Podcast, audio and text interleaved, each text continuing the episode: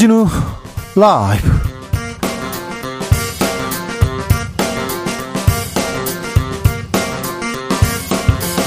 2022년 12월 5일 월요일입니다. 안녕하십니까. 주진우입니다. 화물연대 총파업이 12일째 맞고 있습니다. 윤석열 대통령 북핵 위협과 마찬가지다. 불법 행위에 불복하면 악순환 반복된다면서 강공 대응 지휘하고 있습니다. 민주노총은 내일 대규모 집회를 개최한다고 밝혔는데요. 자세한 얘기 한국 한상진 민주노총 대변인에게 들어봅니다. 광화문에 윤석열 동상을 세우겠다 김건희 여사 팬클럽 회장 맡았던 강신업 변호사가 국민의힘 당권에 도전합니다. 유승민, 이준석 잡을 사람은 나뿐이다 이렇게 얘기했는데요. 음, 유승민 잡으려고 당 대표 나가는 걸까요? 동상 세우려고 그 나가는 건 아니겠죠. 당 대표 출마의 변 강신업 변호사에게 들어보겠습니다.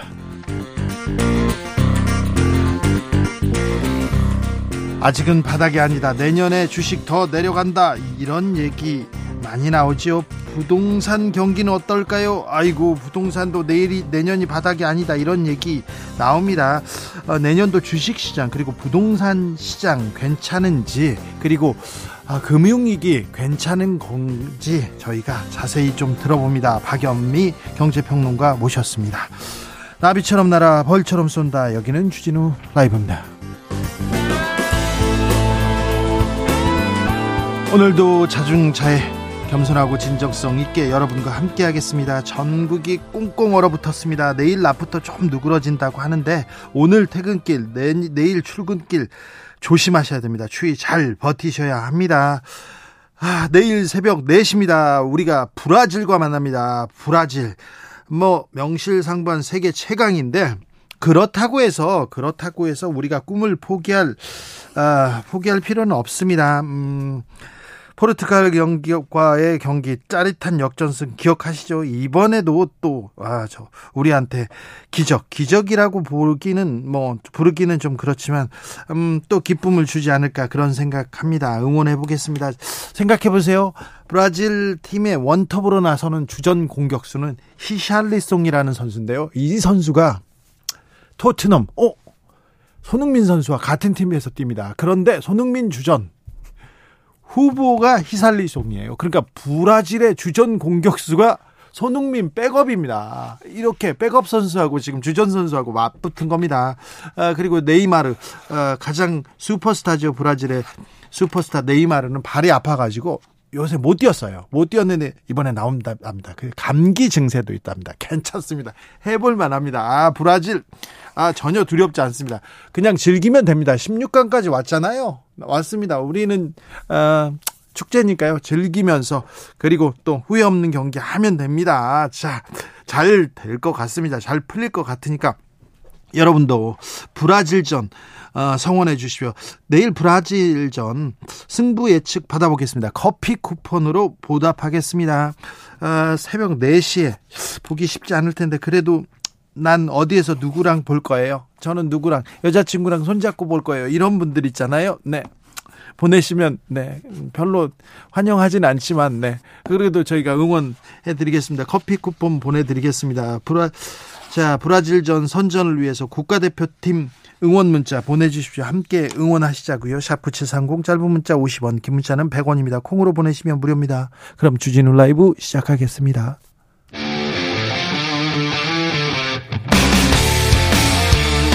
탐사보도 외길 인생 20년. 주 기자가 제일 싫어하는 것은? 세상에서 비리와 부리가 사라지는 그날까지. 오늘도 흔들림 없이 주진우 라이브와 함께.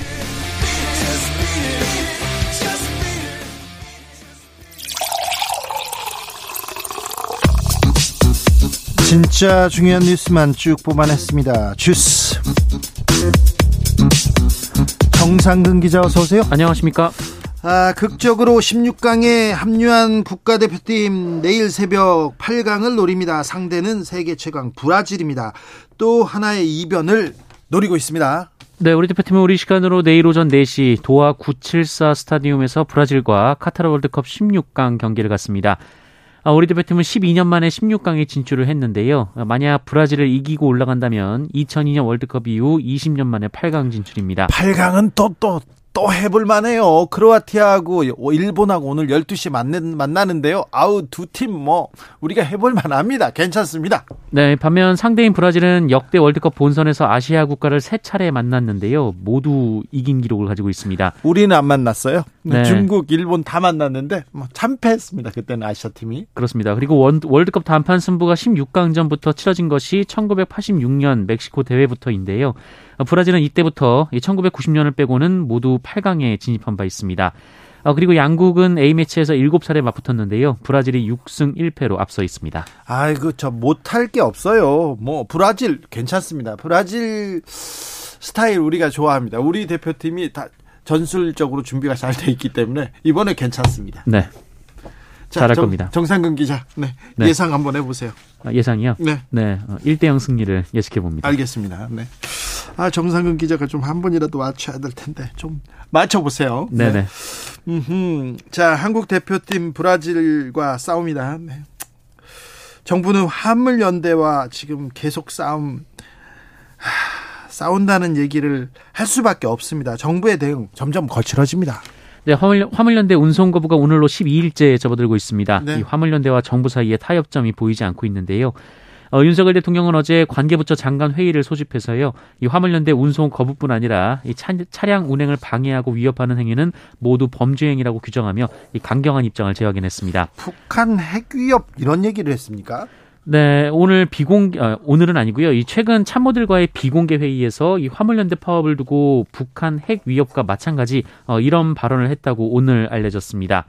아, 그리고 정부는 어제 운송을 거부하는 화물차주에 대한 유가보조금 지급을 1년 제한하고 이 고속도로 통행료 감면 대상에서도 1년간 제외하겠다라고 밝혔습니다. 이상민 장관이 화물연대 파업 얘기하면서 이태원 참사와 마찬가지 뭐 사회적 참사 이런 얘기를 했었는데요. 아, 좀 부적절한 표현 아닌가 이렇게 생각해 봅니다. 대통령이 노동자가 파업을 하고 있는데 북한의 핵 위협과 마찬가지 고용노동부 장관도 압박합니다.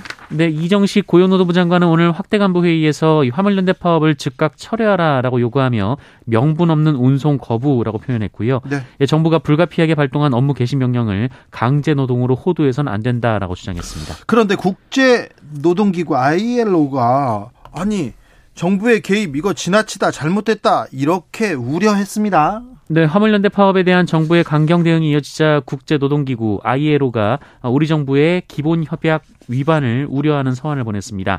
ILO는 민주노총 측에 서한을 보내서 이 민주노총이 제기한 문제 관련해 즉시 정부 당국에 개입했다라고 밝혔고요. 어, 강, 그 협약에 나오는 결사의 자유 기준과 감시 감독 기구 입장을 상기시켰다라고 밝혔다고 합니다. 화물연대는 인권위에 진정을 넣었고요. 그리고 민주노총이 내일 총파업에 돌입합니다. 네, 민주노총이 화물연대 파업 연대 차원에서 내일 오후 전국 15곳에서 총파업 총력 투쟁 대회를 엽니다. 민주노총 측은 투쟁을 통해 윤석열 정부의 반노종 정책을 저지할 것이라고 했고요. 네. 앞으로 화물연대 지역 본부와 소통하며 주요 거점별로 집회를 열기로 했습니다. 자, 파업, 화물연대 파업. 이거 불법 파업인지 화물연대는 노동자 아니다 이렇게 정부에서 주장하는데 노동자가 아닌지 좀 따져보겠습니다. 물어보겠습니다. 왜 이렇게 파업에 나설 수밖에 없는지, 나서야 하는지, 저희가 잠시 후에 민주노총의 목소리 들어보겠습니다. 음, 여당은 색깔론 들고 나왔어요? 네, 국민의힘 의원들의 노동조합 공세도 거세지고 있습니다. 이 국민의힘 주호영 원내대표는 민주노총이 아무리 불법 파업을 계속해도 윤석열 정부의 단호한 입장에는 전혀 변함이 없을 것이라고 했고요.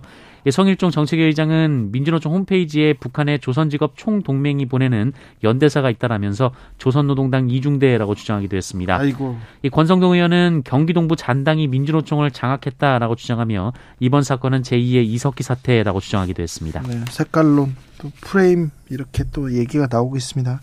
서훈 전 국가안보실장 구속됐습니다. 네, 서해 공무원 피격 사건으로 수사를 받고 있는 서훈 전 청와대 국가안보실장이 지난 토요일 새벽 구속이 됐습니다. 어, 고 이대준 씨가 북한군에 피살된 다음 날인 2020년 9월 23일 청와대에서 관계장관 회의가 열렸는데요. 당시 회의를 주재한 사람이 바로 서훈 전 실장이었는데 어, 검찰은 서훈 전 실장이 이대준 씨의 월북을 자진 월북으로 규정하고 이에 배치되는 자료를 삭제할 것을 지시했다라고 주장해 왔습니다. 문재인 전 대통령 입장을 냈어요. 네, 문재인 전 대통령은 구속 하루 만인 어제 SNS에 글을 올렸는데요. 이 서훈 실장은 김대중, 노무현, 문재인 정부의 모든 대북 협상에 참여한 최고의 북한 전문가이자 전략가, 협상가라고 평가했고요. 이 미국과 긴밀한 공조로 북한 핵과 미사일 위기를 넘고 이 평화올림픽과 북미 정상회담까지 이끌어냈다라고 평가했습니다.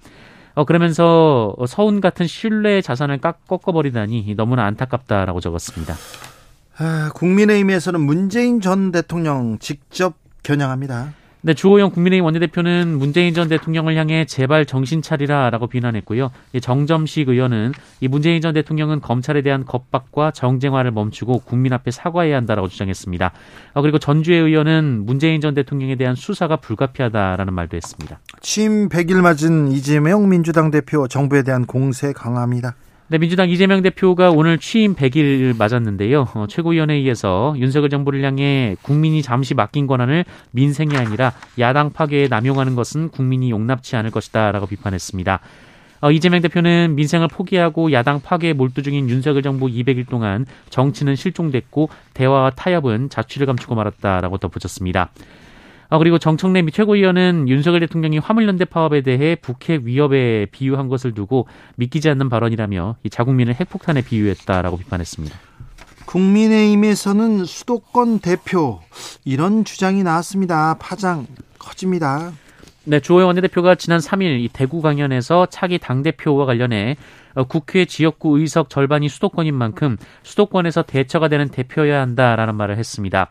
어, 그러면서 이 당권 도전에 나선 김기현, 윤상현, 조경태 의원 등의 이름을 열거한 뒤 이 총선에서 이길 수 있는 확신 있는 사람, 확신이 있는 사람이 안 보인다는 게 당원들의 고민이란 말을 했습니다. 지금 지난주 대통령과 국민의힘 어, 수뇌부의 만찬 이후로 계속해서 당권 그리고 언제 전당대회 열리는지 대표 누가 되는지 공천권 누가 되는지 누가 갔는지 그런 부분에 대해서 계속 아, 수싸움 이어갑니다. 당권 주자 아, 후보죠. 강신업 변호사한테 좀 자세하게 얘기 들어보겠습니다.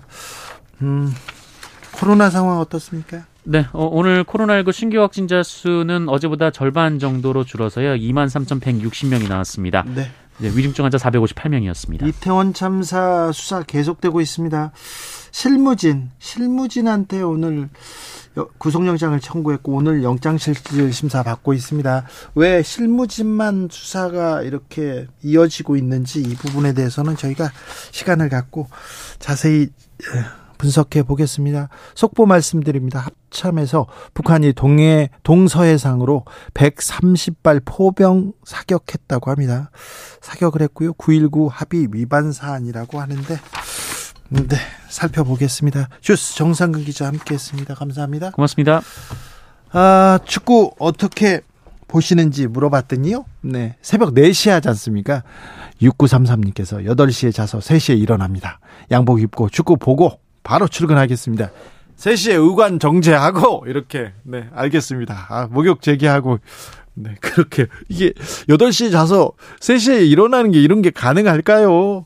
아, 좀 설레는 사람들도 많고요. 12시에 일본 크로아티아 경기가 있습니다. 또 네. 한국 팀에 또 영향을 많이 미치기 때문에 아, 일본이 잘한다 그러면 또 아이고 싫어요. 미워요. 그런 생각하지 마시고 일본이 잘하지 않습니까? 우린 일본보다 더 잘해야 돼. 그래서 우리 선수들 더 잘 뛴다. 이런 생각도 조금 하시면 됩니다.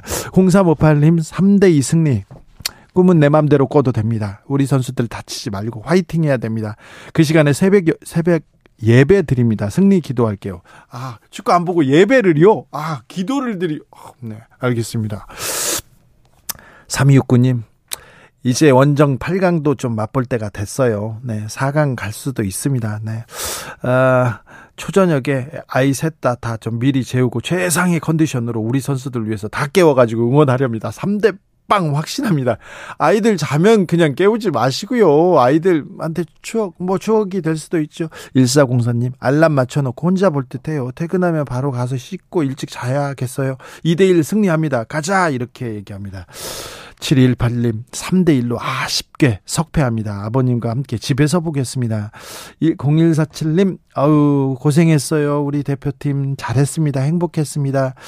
음, 1대3으로 질 것 같지만 결과가 무슨 됐습니까? 잘할 거예요. 아, 부상 없이 90분 잘했으면 좋겠어요. 네. 아, 3176님 잘 자는 아, 아들과 와이프 깨워가지고 응원하고 바로 출근하려고 합니다. 스코어는 4대 1로 예상합니다. 우리가 이깁니다. 네.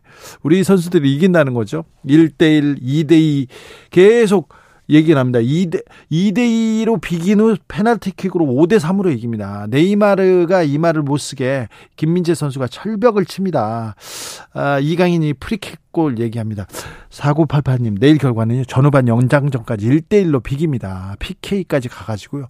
김승규 선수가 네이마르 킥을 딱 막아가지고 우리가 8대7로 승리합니다. 이렇게 얘기했습니다.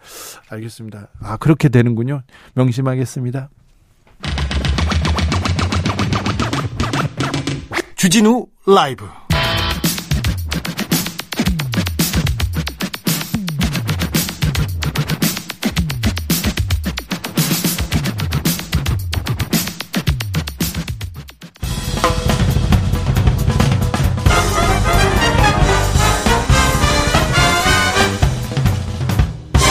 훅 인터뷰. 모두를 위한 모두를 향한 모두의 궁금증 훅 인터뷰 화물연대 파업 12일 차입니다.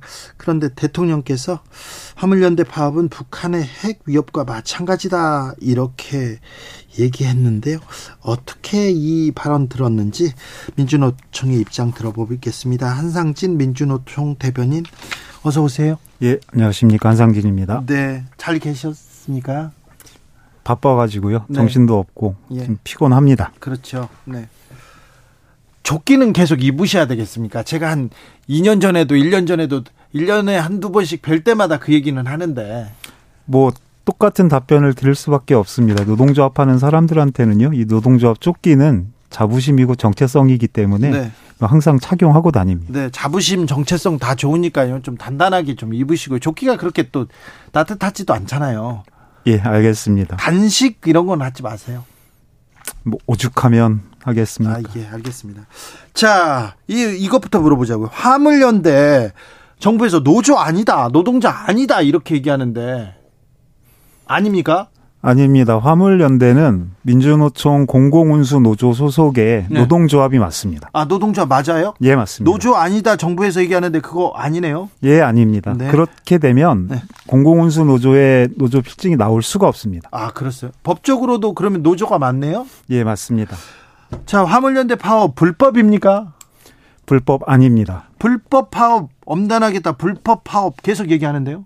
어, 노조법이라고 흔히 이야기하는 그 노조법에 보면 그 쟁의 행위를 그 노동자와 사용자가 그 노동 조건의 불일치, 근로 조건의 불일치로 인한 분쟁 상태를 쟁의 행위라고 이야기를 하고 쟁의라고 이야기를 하거든요. 네.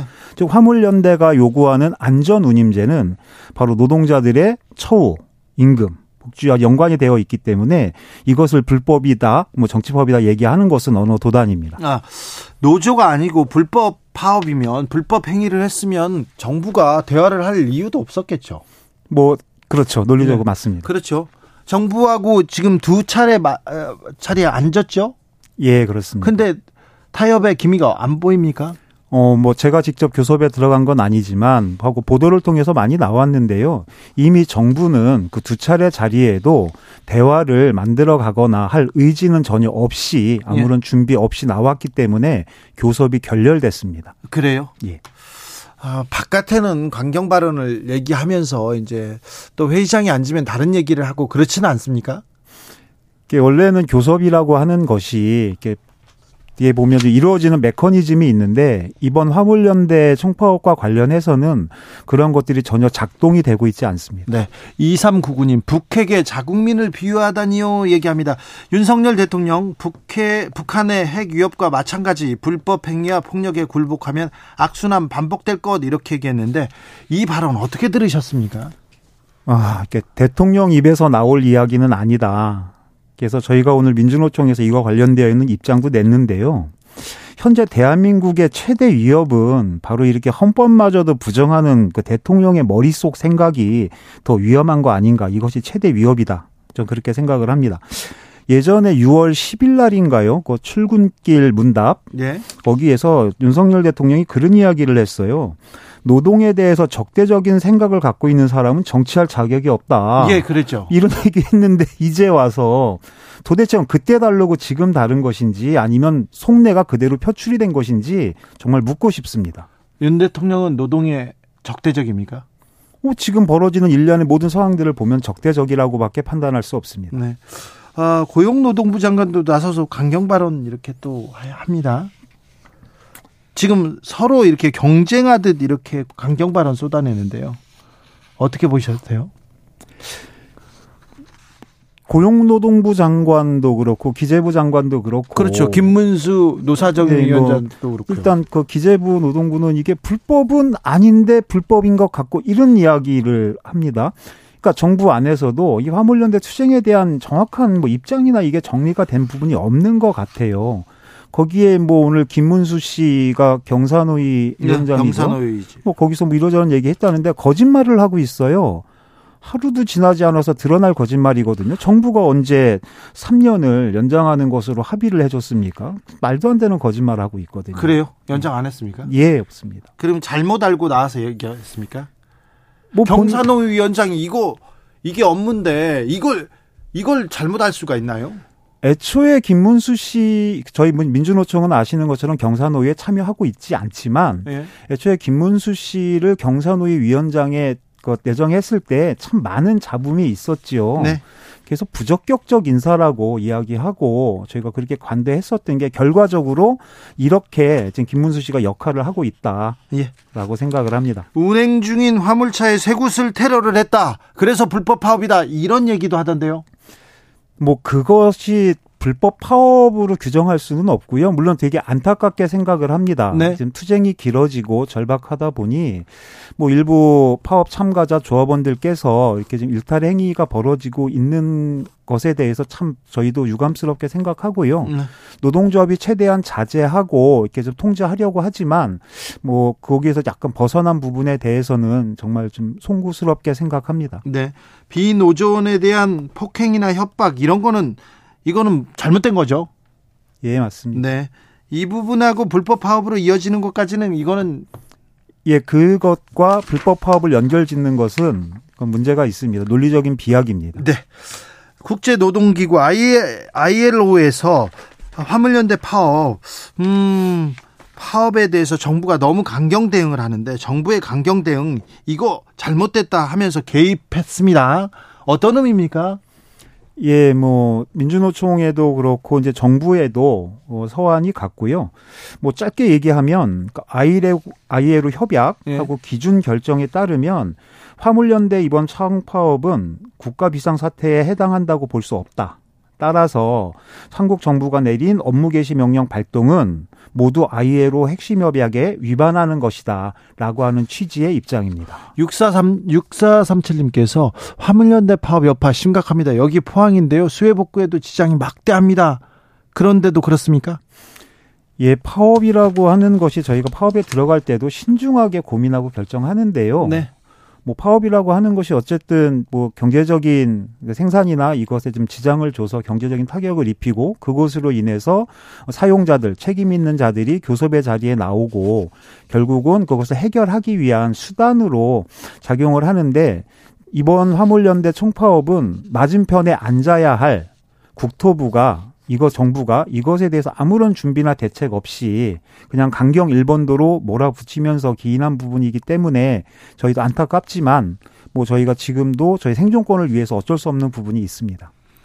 음, 파업 12일째 맞으면서 어, 실질적으로 차질을 겪고 있다 이런 분들 많습니다. 음, 일단 주유소가 품절 주유소가 있어서 뭐 기름 못 판다는 것도 있는데 아 국민들은 피해를 직접 보게 된다 이렇게 호소하는데 이 부분은 어떻게 설명하시겠습니까? 예, 저희도 참 안타깝습니다. 하고 보도를 통해서 나왔는데요. 뭐 일부 주유소에 화물연대 파업 때문에 기름이 없어서 네. 이렇게 뭐 편말을 걸어 놓으셨는데 그런 편말을 걸어 놓으라고 정부가 종용을 했어요. 아 그래요. 그러니까 이런 상황이 될 때까지 정부의 역할이 책임이 가장 큽니다. 지난번 6월 달에 8일간의 파업 투쟁을 통해서 안전운임제의 지속적인 추진과 품목 확대를 추진한다라고 하는 게 합의 내용이었는데 그 이후로 5개월, 6개월이 다 되어가는 동안에 실제로 정부가 해놓은 게 없어요. 하고 노동자들이 다시 투쟁에 들어가니까 자신들의 책임이나 사태의 원인 등에 대한 해설은 없이 네. 그냥 몰아붙이면서 국민들하고 투쟁에서 노동자들을 좀 갈라놓고 있다. 물론 국민 여러분들께서도 처음에 많이 지지해 주셨고 근데 이제 버틸 수 있는 인내심이 좀 한계가 오시는 것 같긴 해요. 하지만 이런 부분들에 대해서 조금만 좀더 참고 노동자들 목소리 귀 기울여 주시고 힘을 좀 실어 주시면 빨리 정상화 시킬 수 있다. 그렇게 말씀드리겠습니다. 4640님께서 화물차 기사들이 운전 안 한다고 몇백조 손해라는데 그렇다면 그만큼 좀 대단히 중요한 이들이니까 대우를 해줄 생각을 해야지요. 이런 의견도 주셨습니다. 아, 민주노총 총파업에 나섭니까? 어, 내일 총파업 총력 투쟁 대회를 전국 15개 지역에서 분산해서 뭐 화물연대 투쟁 승리 하고 윤석열 정부의 노동 탄압에 대항하는 총파업 총력 투쟁 대회를 진행을 합니다. 윤석열 대통령 정치 파업으로 볼 수밖에 없다 이렇게 얘기하던데요. 뭐 정치 파업이라고 이야기하고 싶을 겁니다. 그런데 아까 말씀드렸던 것처럼 한국에서 뭐 쟁의 행위에 대한 규정이 너무 좀 협소하고요. 실제로 합법 파업이라고 하는 부분을 진행하기에는 낙타가 바늘구멍 통과하는 것보다도 더 어려운 상황이거든요. 네네. 그러면서 정부의 정책에 반하는 모든 노동자들의 정치 파업을 어 투쟁을 정치 파업이라고 몰아붙인다면 뭐 그는 정치 파업이라고 인정할 수밖에 없죠. 아 그렇습니까? 어, 조선일보를 비롯한 보수 신문들이 계속해서 이 얘기합니다. 정진석 국민의힘 비대위원장도 얘기했고요. 서울교통공사 파업, 어, mz 세대 노조원들이 어, 반대해가지고 정치 파- 파업 끝냈다 이런 보도가 나왔던데 사실입니까? 뭐 일단 요구와 목표를 획득해 들어가는 데는 좀 여러 가지 방법이 있습니다. 뭐 서울교통공사 노조, 철도 노조, 교섭을 통해서 요구가 관철이 됐기 때문에 파업을 중단한 거거든요. 네. 그러니까 노동조합이 뭐 막무가내로 파업에 돌입하거나 목적의식적으로 파업을 끌고 가는 경우는 없습니다. 예, 정진석 비대위원장 이 발언은 노동조합에 대한 몰이에 아니면 노동조합을 나이와 세대로 갈라치는 아주 저열한 방식이고요. 이 부분에 대해서는 동의할 수 없습니다. 마지막으로 화물연대 파업 어떻게 해결해야 됩니까? 일단은 결자 해지라고요. 정부의 책임이 가장 막중하기 때문에 정부의 태도 변화가 가장 중요하다라고 태도를 봅니다. 변화해서 뭘 어떻게 해야 됩니까? 그래서 안전 운임제의 이 실효라고 하는 것은 이미 좀 검증이 되어 있는 상태입니다.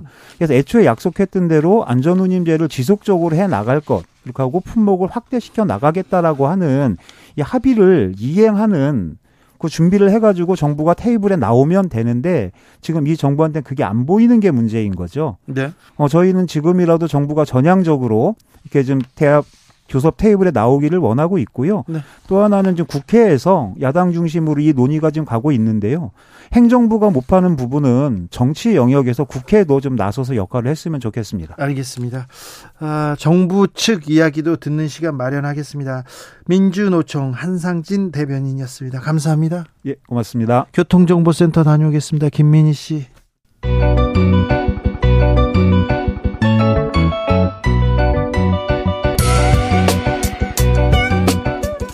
한층 날카롭다, 한결 정확하다, 한편 세심하다, 밖에서 보는 내밀한 분석, 정치적 원의 시점. 오늘의 정치권 상황 원회에서 더 정확하게 분석해 드립니다. 이연주 전 국민의힘 의원 어서 오세요. 네, 안녕하세요. 부드러운 카리스마 이현주입니다. 최민희 전 더불어민주당 의원 어서 오세요. 안녕하세요. 불굴의 희망 최민희입니다. 네. 화물연대 파업은 이렇게 계속 길어질 것 같은데요. 어떻게 하죠? 정부는 계속 강공 발언만 나오고 강경책만 쏟아내는데 대화할 생각, 풀 생각은 없- 없어 보입니다. 네, 지금 보면 그냥 어, 그냥 뭐 일종의 꿇어라 뭐 이런 상황까지 돼 있는 것 같은데, 어, 이렇게 강대강으로 대치를 하게 되면 사실은 이제 어느 한쪽이 완전히 그 굴복하기 전에는 끝나지 않잖아요. 네. 근데 좀 아쉬운 거는 어, 예를 들어서 지금 안전운임제하고 플러스 품목 확대가 문제가 돼 있는데 어, 품목 확대는 그렇다 치더라도 안전운임제를 연장하는 문제 있잖아요. 네. 이 부분에 대해서 사실 일몰제였는데 이것을 연장할지 말지에 대해서 어, 협의를 하려면 그 3년 동안 안전운임제를 한 것에 대해서 그 성과에 대해서 분석을 해가지고 이것을 서로 토론을 하고 그 다음에 이 안전운임제를 도입할 수밖에 없었던 이 물류시장의 한계 부분 그럼 여기서 이 물류시장의 후진성을 어떻게 극복할 것인가라는 것에 대한 정부 차원의 어떤 대안 이런 것들을 테이블에 놓고 안전운임제 문제를 얘기를 해야 되거든요. 근데 지금 보면 그냥 무조건 하여튼 진압하는 데만 신경을 쓰고 있다. 근데 네. 진압만 한, 하면 대안 없이 진압만 하게 되면 그러면 진압한 다음에는 어떻게 되냐. 그 똑같은 상황이 반복되는 거잖아요. 네. 네. 최민희 의원님. 일단 노동자들도 대한민국의 국민이다. 이 인식을 좀 가져야 될 것 같습니다. 그리고 우리 사회가 전반적으로 노동의 가치나 노동자 파업에 대해서 시선이 우호적이질 않아요. 네. 언론도 반노동 보도를 하고 있다는 지적을 받아왔거든요. 예. 그러다 보니 지금 화물연대 파업이 사실 제가 보기엔 정당한 파업입니다. 왜냐하면 국회가 이게 일몰제로 하기로 했었는데 그 외의 대안에 대해서 논의를 안 해온 겁니다. 그리고 지난 파업을 빨리 접은 것은 지난번에도 파업하려고 하다가 접었잖아요. 네. 그것은 그 정부에서 대책을 마련해 주기로 하는 구두 약속을 믿었기 때문인데 후속 처리가 하나도 안 되었거든요. 그런데 화물연대 파업을 참사에 비유한다거나 대통령께서는 오늘 화물연대 파업이 북핵과 같다. 북핵과 마찬가지다. 그러니까 강경하게 진압해야 된다. 이런 메시지를 계속 주면 이게 이 엄동설안에 노동자들은 어디로 갑니까? 그러면 이게 극한 투쟁으로 이어질 수도 있고 이게 더 사회 불안을 가중시킬 수 있기 때문에 네.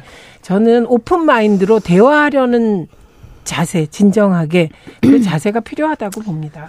네, 그, 그러니까 이제 이게요, 이 파업 자체는 일단 불법은 아니, 아니죠. 지금 현재 상황 보면 뭐 일부 이제 그 과정에서 약간의 어떤, 어, 일부 불법 행위들은 있는 것 같지만 이 파업 자체를 불법이라 할 수는 없고요. 왜냐하면, 어, 자영업자들이기 때문에 이것은 영업 중단이거든요. 노동자 일종의. 아닙니까? 어, 저는 자영업자라고 보죠. 노동자고 노조에 소속돼 네. 있다고 지금 민주노총 대변인이 방금 전에 아, 얘기했는데요. 그분이 이제 그분들 주장이고요. 네. 사실은 이 문제를 사실은 물류시장의 문제나 이런 것들을 해결을 하려면 이 노동자로 보게 되면 해결이 안 되는 거예요. 근데 화물연대가 연대, 그러니까 자영업자들의 연대체고 그래서 민노총이 일종의 그 연대를 대변하는 기관이 없다 보니까 그런 역할들을 하고 있는 거지만 정확하게 얘기하면 노동자는 아니죠. 근데 이게 노동자가 되려면 사용자가 있어야 되는데 사용자가 없잖아요. 그러니까 지금 교섭 대상도 없는 거예요. 그래서 이 문제는 그렇게 보면 해결하기 어렵고요. 어, 그리고 어쨌든 간에 지금 이 자체를 불법을 할 수는 없지만 다만 이제 국민들이 볼 때 지금 경제가 다 어려운데 니네만 어렵냐 이런 시각은 분명히 있어요. 네. 그리고 여러 가지로 우리 어떤 전체적인 산업에 영향을 미치는 것도 사실이기 때문에 네. 사실은 이것은 이제 어느 정도 잘 이렇게 좀 잘 협의를 해가지고 서로 양보를 해서 빨리 이것을 협상을 타결해야 되는데 문제 는 그렇게 하려면 정부도 이렇게 출구가 있어야 출구를 줘야 되는 거잖아요. 근데 정부가 어떤 대안을 내놓으면서 협의를 지속을 하면서 이런 부분이 서로 안 맞는데 요걸 요렇게 하자라든지 이런 네. 어떤 제안을 해야 되는데 그냥 무작정 전혀 받아들일 수 없어. 이렇게 되면 사실은 그냥 꿀란 얘기인데 그것은 쉽지가 않을 거 현실적으로. 네. 북한의 핵 위협과 마찬가지 이런 얘기를 했습니다. 불법 행위야 폭력에 굴복하면 악순환이 반복될 것. 오늘 윤석열 대통령이 이렇게 얘기했다는데 윤석열 대통령 계속 강공 드라이브입니다.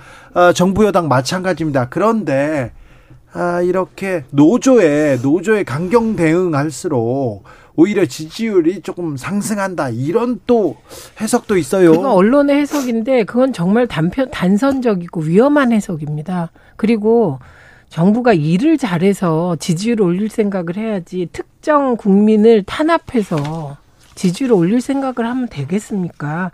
그래서 제가 앞서 우리 사회 전반적인 노동 가치에 대한 인식이 서도 올라가야 되거든요. 근데 그게 낮은 노동 가치에 대한 인식을 바탕으로 강경 대응을 하겠다고 하면 그게 정부가 신뢰를 얻겠습니까? 그건 말이 안 되는 거고요. 그리고 지금 노동자냐 자영업자냐 이걸 놓고도 정부나 정부가 그런 것 같아요. 정부가 뭔가 이게 컨트롤하기 유리하면 노동자였다가 컨트롤하기 또 힘들어지면 또 자영업자 쪽으로 가서 컨트롤하려고 하고 이러면 어떻게 하란 말입니까? 기준을 세워줘야지. 그래서 기본적으로 이 노동자냐 아니면 자영업자냐는 이건 정말 진지한 논의와 대책이 필요한 것이거든요. 네.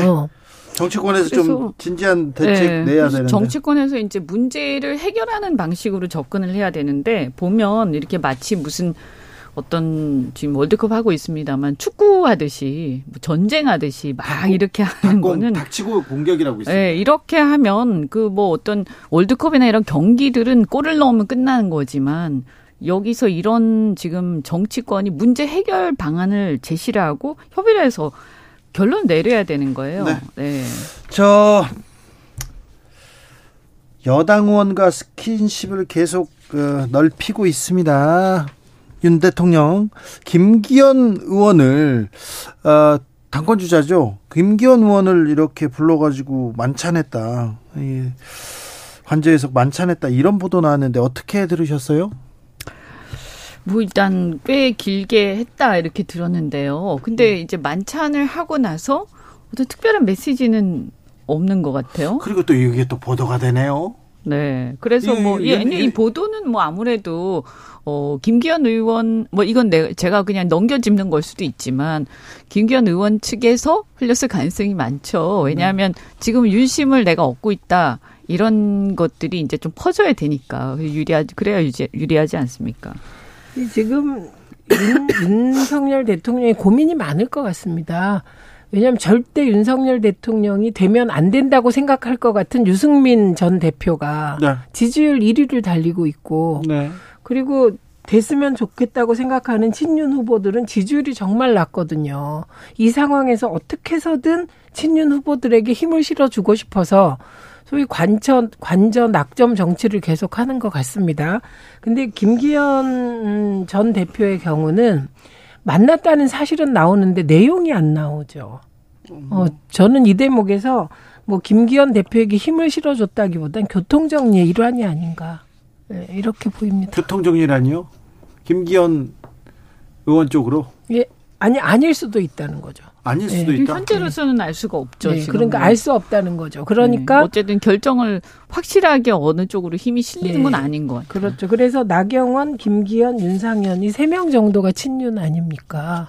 알려진 네. 당 대표 하겠다는. 한동훈 장관 계속해서 이렇게 하마평에 오르내립니다. 입, 입에 계속 어, 국민의힘 주변에서 이렇게 맴돌고 있는데 어떻게 보세요? 아니 뭐 이제 일단은 대통령하고 가장 가까운 사람이니까 어 그리고 이제 비교적 비교적 이렇게 좀 뭐랄까 새롭게 보일 수는 있으니까요. 그리고 이제 어 국민의힘 지지층에서는 아마 어 지지율이 어느 정도는 되는 걸로 알고 있어요. 왜냐하면 여론조사 결과를 보면 그렇다면 어 다른 뭐 기타 친윤 후보보다는 한동훈 장관 낫지 않겠나라고 일각에서는 얘기하는 것 같아요. 근데 이렇게 되면 과연 이것이 총선 전략에서 어 이것이 바람직한 것인가에 대해서는 저는 좀 개인적으로는 의문이고 어 본인을 위해서도 그다지 좋지 않다. 라고 생각합니다. 그럼 국민의힘이 뭐가 됩니까? 대통령도 특수부 검사, 검찰총장 출신이고, 네. 국민의힘 당대표도 특수부 검사 출신이고, 네. 이게, 이게, 이게 하느님 보시기에 안 예쁘잖아요. 국민 보시기에. 그럼에도 불구하고 계속 그 한동훈 장관 얘기가 나오는 것은 마땅하게 윤심을 구현하면서도 대중적 인기를 얻을 네. 여당 똑똑한 후보가 없다 지금 음, 그렇죠. 이런 얘기인 것이죠. 그런데 네. 저는 그럼 지금 거꾸로 생각해 보면 법무부 장관으로서 지금 정적 보복 수사 계속 해야 되잖아요. 근데 이 말 삼초에 전당대회 하신다면서요. 그래서 빼기는 어렵지 않을까. 예, 저는 그렇게 봅니다. 음, 현실적으로 그런 문제도 있어 보이고요. 최민희 이현주 네. 아, 유승민 아, 후보가 1위를 달리고 있다 이런 얘기도 했었는데요. 최근에 장내 정치 지도자 선호도 이렇게 조사해 봤더니 지난 29일부터 이달 1일까지 한국 갤럽이 이렇게 조사했습니다. 음, 이재명 민주당 대표가 1위로 차기 정치 지도자 선호도에서 1위로 꼽혔고요. 한동훈 2위, 그 다음에 홍준표, 안철수, 이낙연 이렇게 순이었습니다. 오세훈, 유승민, 이준석 예, 이 정도 선이었는데요. 자세한 내용은 중앙선거 여론조사 심의위원회 홈페이지 참조하시면 됩니다. 당권 또 당권 경쟁은 또 다른데요. 그런데요, 이재명 민주당 대표 음, 출범한 지 이재명의 민주당 후가 출범한 지 100일 됐습니다. 100일 어떻게 평가하십니까, 이현주 의원님? 아, 근데 100일 100일 됐나요? 네. 네, 저도 몰랐는데 오늘 아침에 보니까 어떤 방송에 제가 나갔는데 아침에 라디오에서 100일 얘기하길래 깜짝 놀랐어요. 근데 어 사실 100일 동안 너무 수사로만 이렇게 좀 어, 기억나는 것은 수사밖에 없다. 뭐 그런 것 같아요. 그게 뭐 본인이 의도한 거든 아니든 간에 결과적으로 그렇게 됐죠.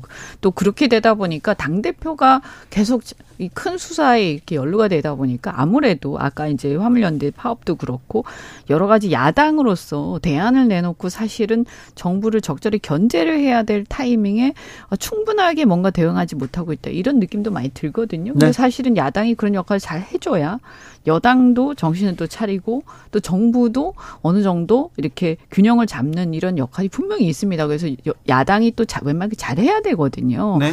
어, 그런데 그런 점에서 보면 이 수사 때문에 굉장히 거기에 매몰돼 있는 느낌이 크다. 그래서 좀, 어, 저는 이런 부분은 뭐, 남, 어, 다른 당의 또 입장이니까 제가 뭐라고 어떻게 해야 된다. 이렇게까지 말씀드리진 않겠지만 이 부분을 어느 정도는 좀 고려를 하셔야 되지 않나. 이런 생각이 어떻게 고려합니까? 음.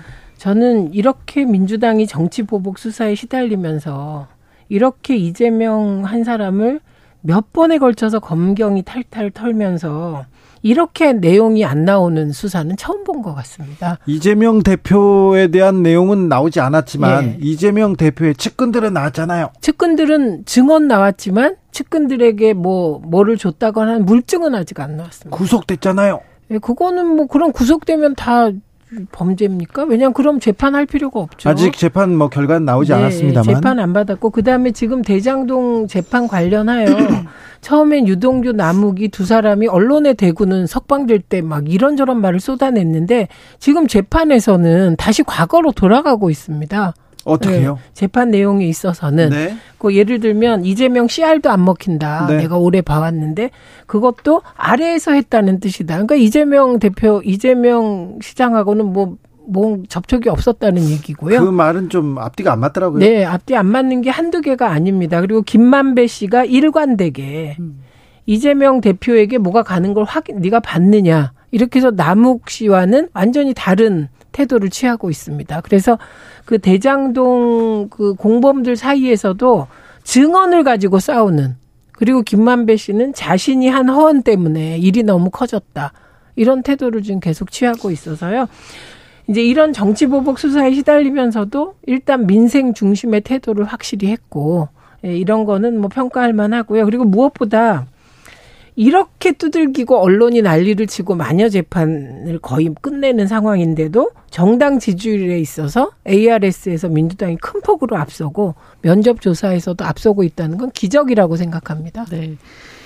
그래서 이제 이 부분 아까도 제가 어 그런 맥락에서 말씀드렸지만 사실 그 내용에 대해서는 이 수사 과정 그 다음에 수사 결과 어떻게 앞으로 기소를 할 건지 안 할 건지 이런 것들에 대해서는 자세히 알 수가 없지 않습니까? 그죠? 네. 지켜봐야 어, 됩니다. 아직. 결과가 나오지 그런데 않았어요. 이게 너무 막 이렇게 보면 한 사람이 진술을 할 때마다 한 사람이 뭐라고 할 때마다 막 대서특필되고. 그러니까 이 신문 일면에 나와요. 누구 멘트가 그리고 피의 사실이 네. 저는 공포. 이, 이 부분은 어쨌든 뭐 여야를 떠나가지고 이걸 사실은 우리가 피의 사실 공표를 제대로 하지 하면 안 된다라고 해가지고 그동안 많이 발전시켜 왔잖아요. 그런데 근데 이게 다시 후퇴하고 있어요. 저는 그렇죠. 이거 굉장히 잘못하고 있다고 보고 예, 예. 이게 너무 이렇게 피의 사실이 막 생중계가 되다시피 하다 보니까 네. 정치가 대안을 마련하는 생산적인 정치가 못 되고 계속해서 이 문제가 네. 모든 이슈를 잡아먹는 거예요. 맞아요. 저는 그래서 맞아요. 지금 정확하게 국민들이 뭐가 이슈고 우리 지금 민생과 또는 경제와 관련된 아까 파업 문제라든지 이런 것도 어떻게 해결해야 되고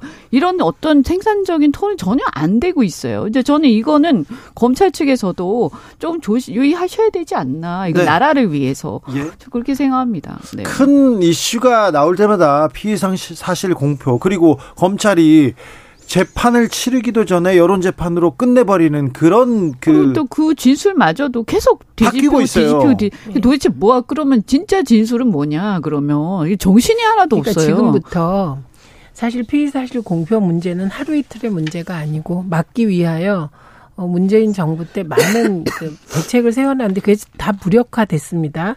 근데 중요한 건 사실 재판에서의 증언 이외에 다른 과정, 전 과정에서 했던 말들은 부정할 수 있죠, 본인이. 그러니까 예를 들면 본인이 여러 가지 피고가 여러 가지 이유로 강압의 진술도 있고 자기의 이익을 구하기 위한 진술도 있겠죠. 그리고 언론에 대고 얘기한 게 사실 아닌 경우는 많잖아요.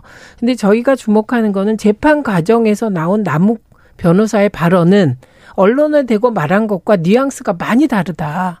그래서 재판 이후에 어, 발언을 더 주목해야 된다 이렇게 봅니다. 그러니까 뭐그 그, 그 것이 이제 사실이라 하더라도 이제 저는 무슨 말씀이냐면 뭐 뭐가 맞는 건지 잘 모르겠고요. 근데 중요한 거는 그게 너무 생중계로 막 자꾸 나오니까 네네. 네. 정신이 하나도 없고 국민들 피곤하고 그래서 문제는 뭐냐면 정작 우리가 중요하게 우리 사회가 다뤄야 할 현안들과 문제 해결 방안에 대해서 얘기가 진전이 안 되고 있어요. 그리고 야당이든 여당이든 다 거기 네. 빠지고 있어요. 네. 블랙홀처럼 이 문제라는 거죠. 정당 지지율에서 크게 앞서고 있다고 얘기하셔가지고 저희가 개요를 얘기해야 됩니다. 아 그렇습니까? 그렇죠. 한국갤럽이 음. 지난 29일부터 1일까지 전국 성인 1000명 대상으로 얘기했습니다.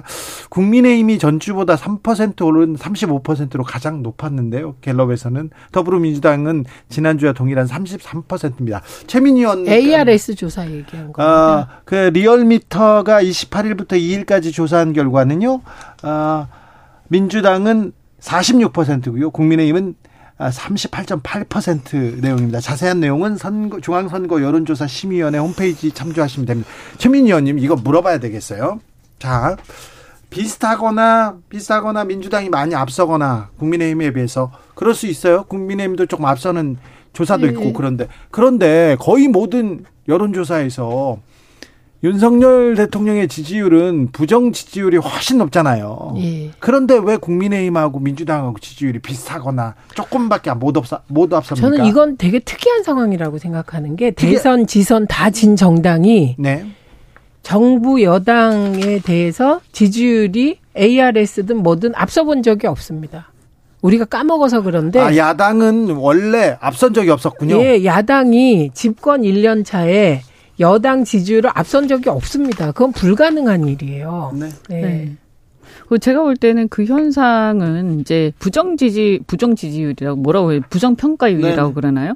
부정 평가율이 뭐 적을 때는 한 뭐 58, 뭐 60 정도에서 많을 때는 70까지도 가지 않습니까? 네. 근데 이런 부정 평가율이 이렇게 큰데 그럼 왜 이, 왜 이렇게 비슷하거나 뭐 차이가 좀 나도 많이 안 나지 않냐 네. 이런 말씀이잖아요. 예. 근데 제가 볼 때 그건 뭐냐면 부정 평가를 하는 국민들을 지금 민주당이 다 흡수하지 못하고 있는 거죠. 그렇죠. 예. 네, 그러니까 어, 윤석열 대통령에 대해서 부정적으로 평가는 하지만 네. 민주당은 지지하지 않는 국민의힘은 당연히 그런 경우는 지지하지 않겠죠. 네. 이제 그런 층이 아니 잠시만 제 말은 집권 초에는 네. 대통령을 지지 안, 안 하는 사람들이 야당을 지지하는 일이 그동안에도 없었다. 음. MB의 경우 광우병 그러니까 사태로 지, 그렇죠. 지지율이 큰 폭으로 네. 떨어졌는데도 네. 네. 그때도 당시 한나라당인가요? 한나라당이 음. 민주당보다 지지율이 높았습니다.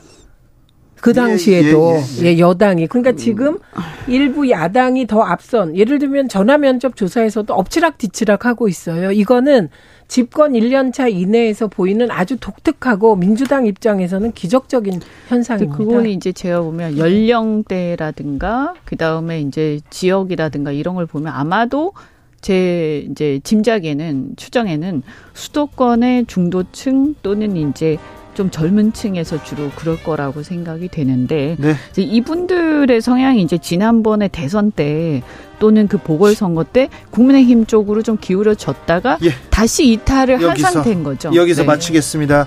국정 수행에 대한 평가 이 부분도 전 전에 일러드렸던 저 리얼미터 조사하고 같습니다. 두 분 감사.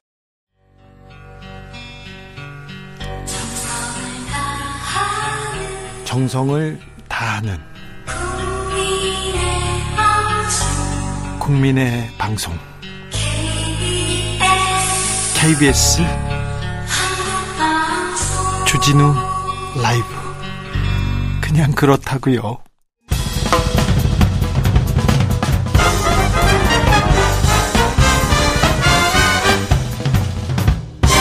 훅 인터뷰 윤석열 대통령을 제2의 박정희, 제2의 이승만으로 만들겠다. 김건희 여사 팬클럽 건희사랑의 회장 출신 강신업 변호사가 국민의힘 차기 당대표에 출마를 선언했습니다. 어떤 의미인지 들어보겠습니다. 강신업 변호사님 어서 오십시오. 네, 안녕하십니까. 네. 변호사님, 윤석열 대통령을 제2의 박정희, 이승만으로 만들겠다. 이게 무슨 말입니까? 기본적으로는 말이죠. 이승만 박사는 독립운동가죠. 그리고 그 다음에 자유민주주의를 이 땅에 아, 정착시키는데 큰 공을 세운 사람입니다. 그래서 결국은 자유, 이 자유주의가 지금 퇴색하고 있어요. 네. 아, 그래서 그 점을 갖다가 좀 자유를 확산시키는 네. 아, 이런 어떤 정치 할 수 있도록 도와드리겠다는 것이고요. 박정희 전 대통령은 친일, 박정희 대통령은 친일은요? 뭐 공과는 일단 지금 뭐 어, 네. 있습니다만은 네. 지금 제가 얘기하는 것은 공 부분을 얘기하는 겁니다. 네. 공 부분을 얘기하는 것인데 공이라고 하는 것은 기본적으로 말이죠 새마을 정신 이거 연대를 말하는 것이거든요. 공화주의 정신 이거를 좀 되살리고요. 또 하나는 뭐냐 어, 수출국가 산업국가 네. 그야말로 5천 년의 가난의 떼을 벗은, 벗은 아, 그런 어떤 아, 어떤 산업 동력 이런 것들을 다시 한번 알겠습니다. 윤석열 대통령이 그런 자유주의 국가, 네. 공화주의 국가 만들 수 있도록 도와드리겠다는 겁니다. 네. 그런데 네.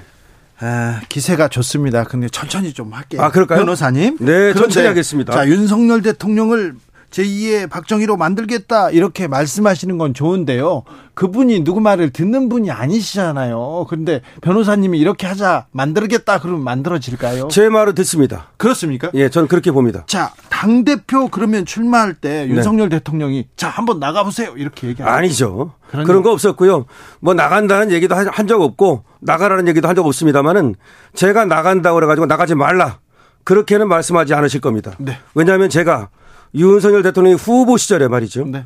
제가 수많은 글을 썼고 예. 그 글을 또 보내드렸기도 했고요. 예. 그래서 저에 대해서는 잘 알고 계시고 예. 제가 그 많은 역량, 예. 자질을 갖고 있다는 건 알고 계십니다. 자, 글을 써가지고 보내주고 그러면 네. 텔레그램으로 보내주고 그러면 아이고 잘 봤습니다 변호사님 이렇게 옵니까?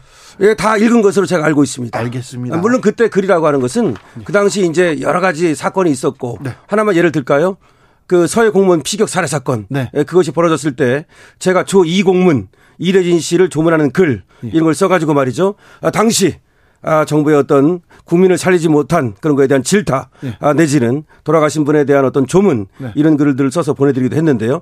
가- 그런 것들입니다. 네, 알겠습니다. 체리 따봉도 혹시 받으셨어요? 아, 뭐 그거는 이제 노코멘트를 하겠습니다. 알겠습니다. 네. 노코멘트. 아, 변호사님.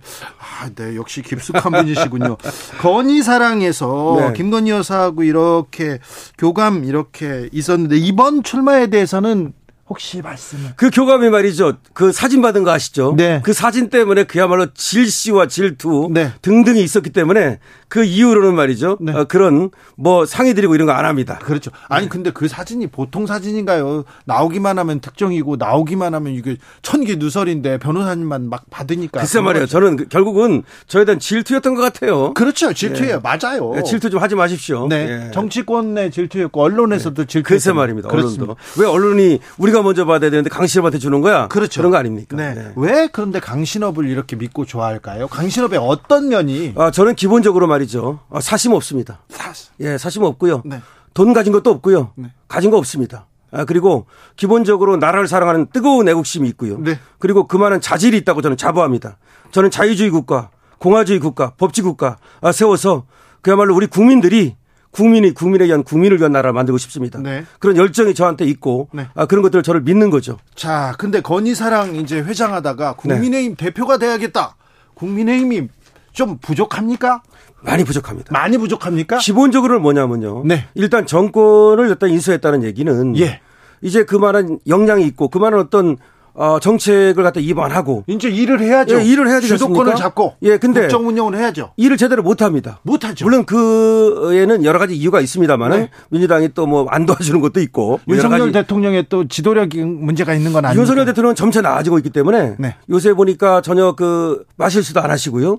그리고 정제된 그런 어떤 언동을 하시거든요. 네. 처음에 그 후보 나왔을 때는 여러 가지 좀 부족한 게 있었죠. 네. 근데 윤석열 대통령은 나름대로는 방향을 잘 잡고 보는데 네. 문제는 지금 윤석열 대통령을 제대로 보좌를 못 하고 있어요. 국민의힘이 국민의힘이. 그래서. 그다음에 용산도 그렇습니다. 예, 용산 예, 대통령 그래서 제가 맡아가지고 말이죠. 네. 제대로 보좌해서 네. 윤석열 대통령 성공시키면 네. 그게 다 국민의 성공 아니겠습니까? 예. 그러니까 우리가 민주당이든 아니면 야당이든 이렇게 생각합시다. 좀 크게 생각합시다. 네. 그래서 어, 세종대왕 같은 사람 나타나면 네. 그야말로 그것이 국민의 홍복이지. 예. 그래서 윤석열 대통령이 성공해야 예. 민주당도 또 국민을 위해서 또 봉사할 수 있는 이런 기회가 많아지는 것이고 네. 그야말로 정치인들이 똑같이 정치인들이 업되는 겁니다. 그런데 윤석열 대통령이 실패하면은 예를 들어서 그럼 정치인들이 똑같이 다운되는 거예요. 아, 대한민국도 마찬가지죠. 예, 그렇습니다. 파이를 키우자는 겁니다. 네. 대한민국을 잘 살게 하기 위해서는 민주당이든 정의당이든 국민의힘이든 전부 다 윤석열 대통령을 좀 한번 도와주자. 그런데 국민의힘이 그것이 미흡하다. 네. 그래서 제가 나서 가지고 그야말로 이 지금 어떤 거냐면 웰빙 정당. 국민의힘 말이죠. 네. 그래가지고 행동하지 않는 정당. 네. 그야말로 눈치를 살살 보고 기회주의적인 정당. 네. 이거 바꾸겠다는 겁니다. 알겠습니다. 예. 윤석열 대통령은 잘하고 있습니까? 말실수도 안 하고? 아니 그 많이 줄었다는 거죠. 많이 줄었죠. 예. 화물연대 파워 북핵에 비유한 건 조금 아쉽죠. 그렇죠. 그거는 조금 나갔다고도 볼 수 있는 거죠. 네. 북핵은 더 나쁜 놈들이니까. 아, 예. 아, 이 나쁜 비속어는 안 됩니다. 아, 사과드리겠습니다. 그렇습니까? 예, 예, 예, 그럼요. 비속어도 안 됩니다. 아, 나쁜 놈도 안 됩니까? 네, 안 예, 됩니다. 알겠습니다. 네. 죄송합니다. 고매하신 분께서 네, 네. 자 김건희 여사도 잘하고 계십니까?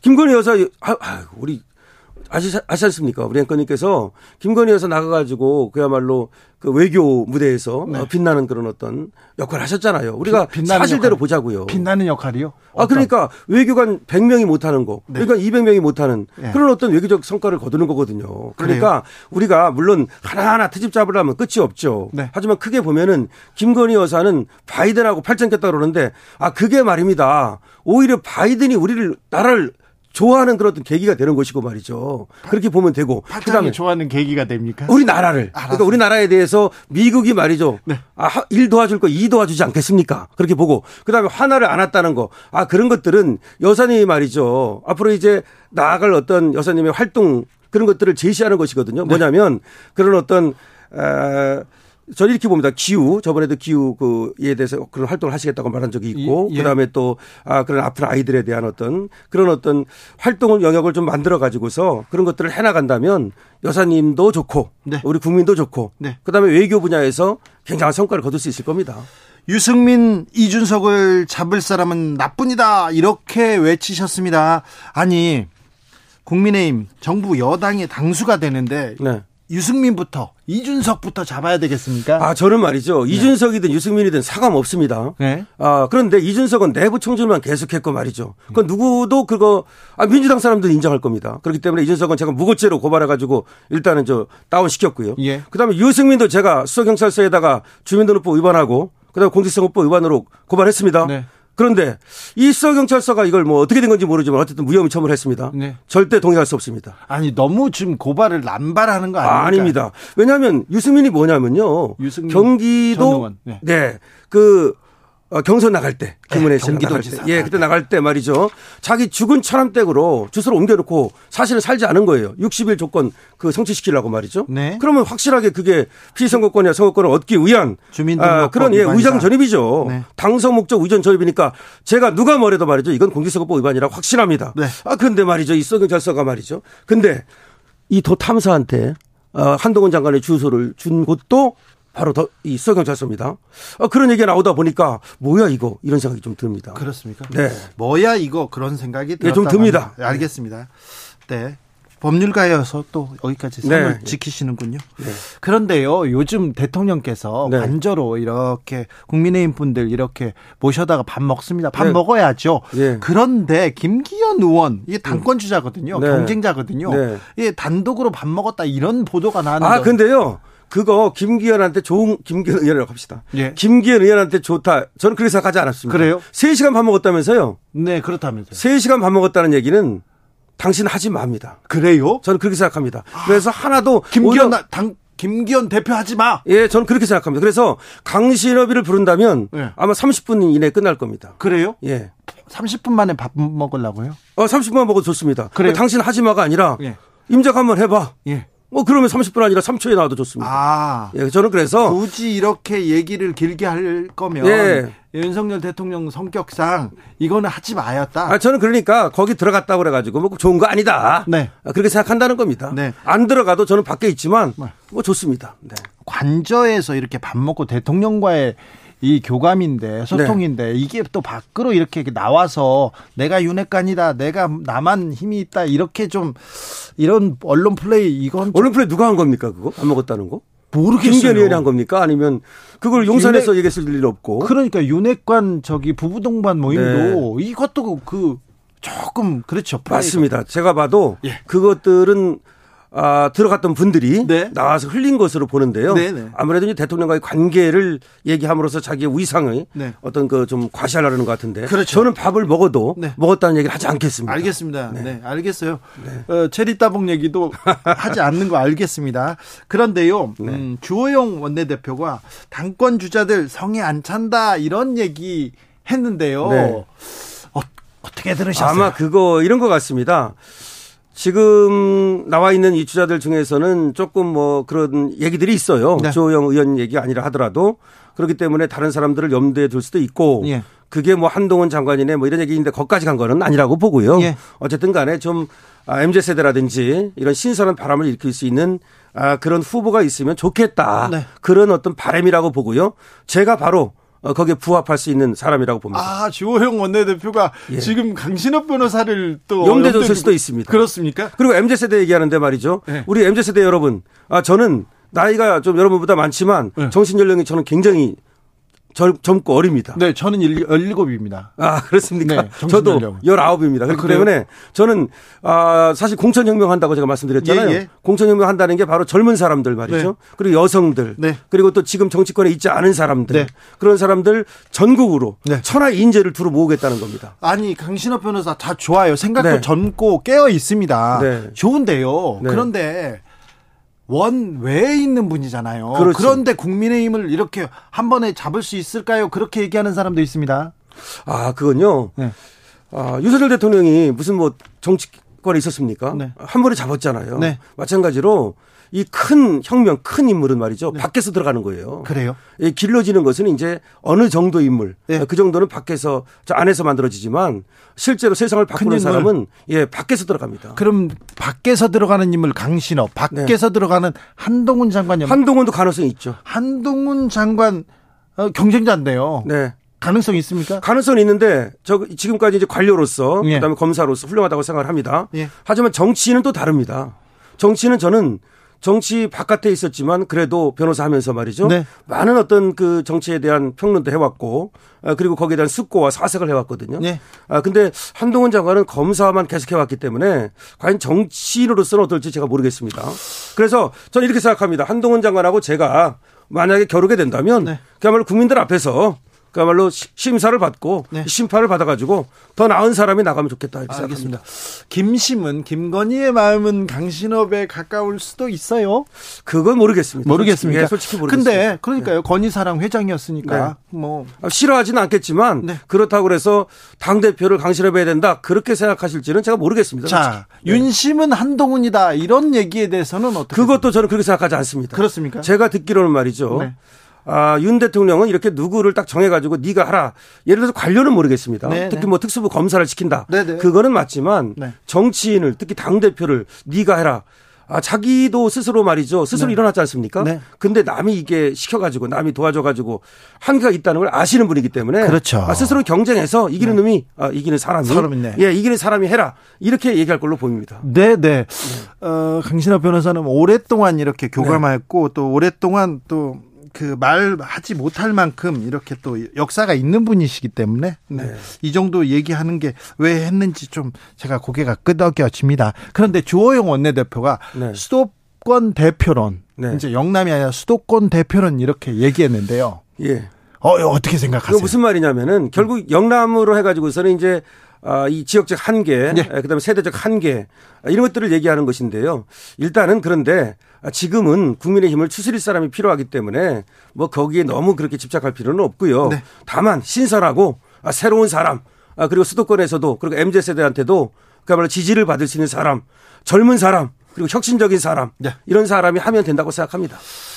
아, 당권 주자로서 네. 이당 그 이제 뭐 당심 민심 비율 이렇게 네. 이렇게 뭐 바꾸자 음. 어당 전당대 어떻게 바꾸자 이렇게 룰을 바꾸자 이 룰 가지고 얘기 나오는데 어떻게 생각하십니까? 우리 주진우 앵커님께서 아시지만은 미국은 open primary라는 걸 통해 가지고 말이죠. 예. 거의 민주당은 민주당, 공화당은 공화당 이렇게 역선택이 불가능하도록 만들어 놨거든요. 예. 근데 우리는 이 역선택이 사실 많이 일어나고 있어요. 예. 그건 또 우려스러운 상황입니다.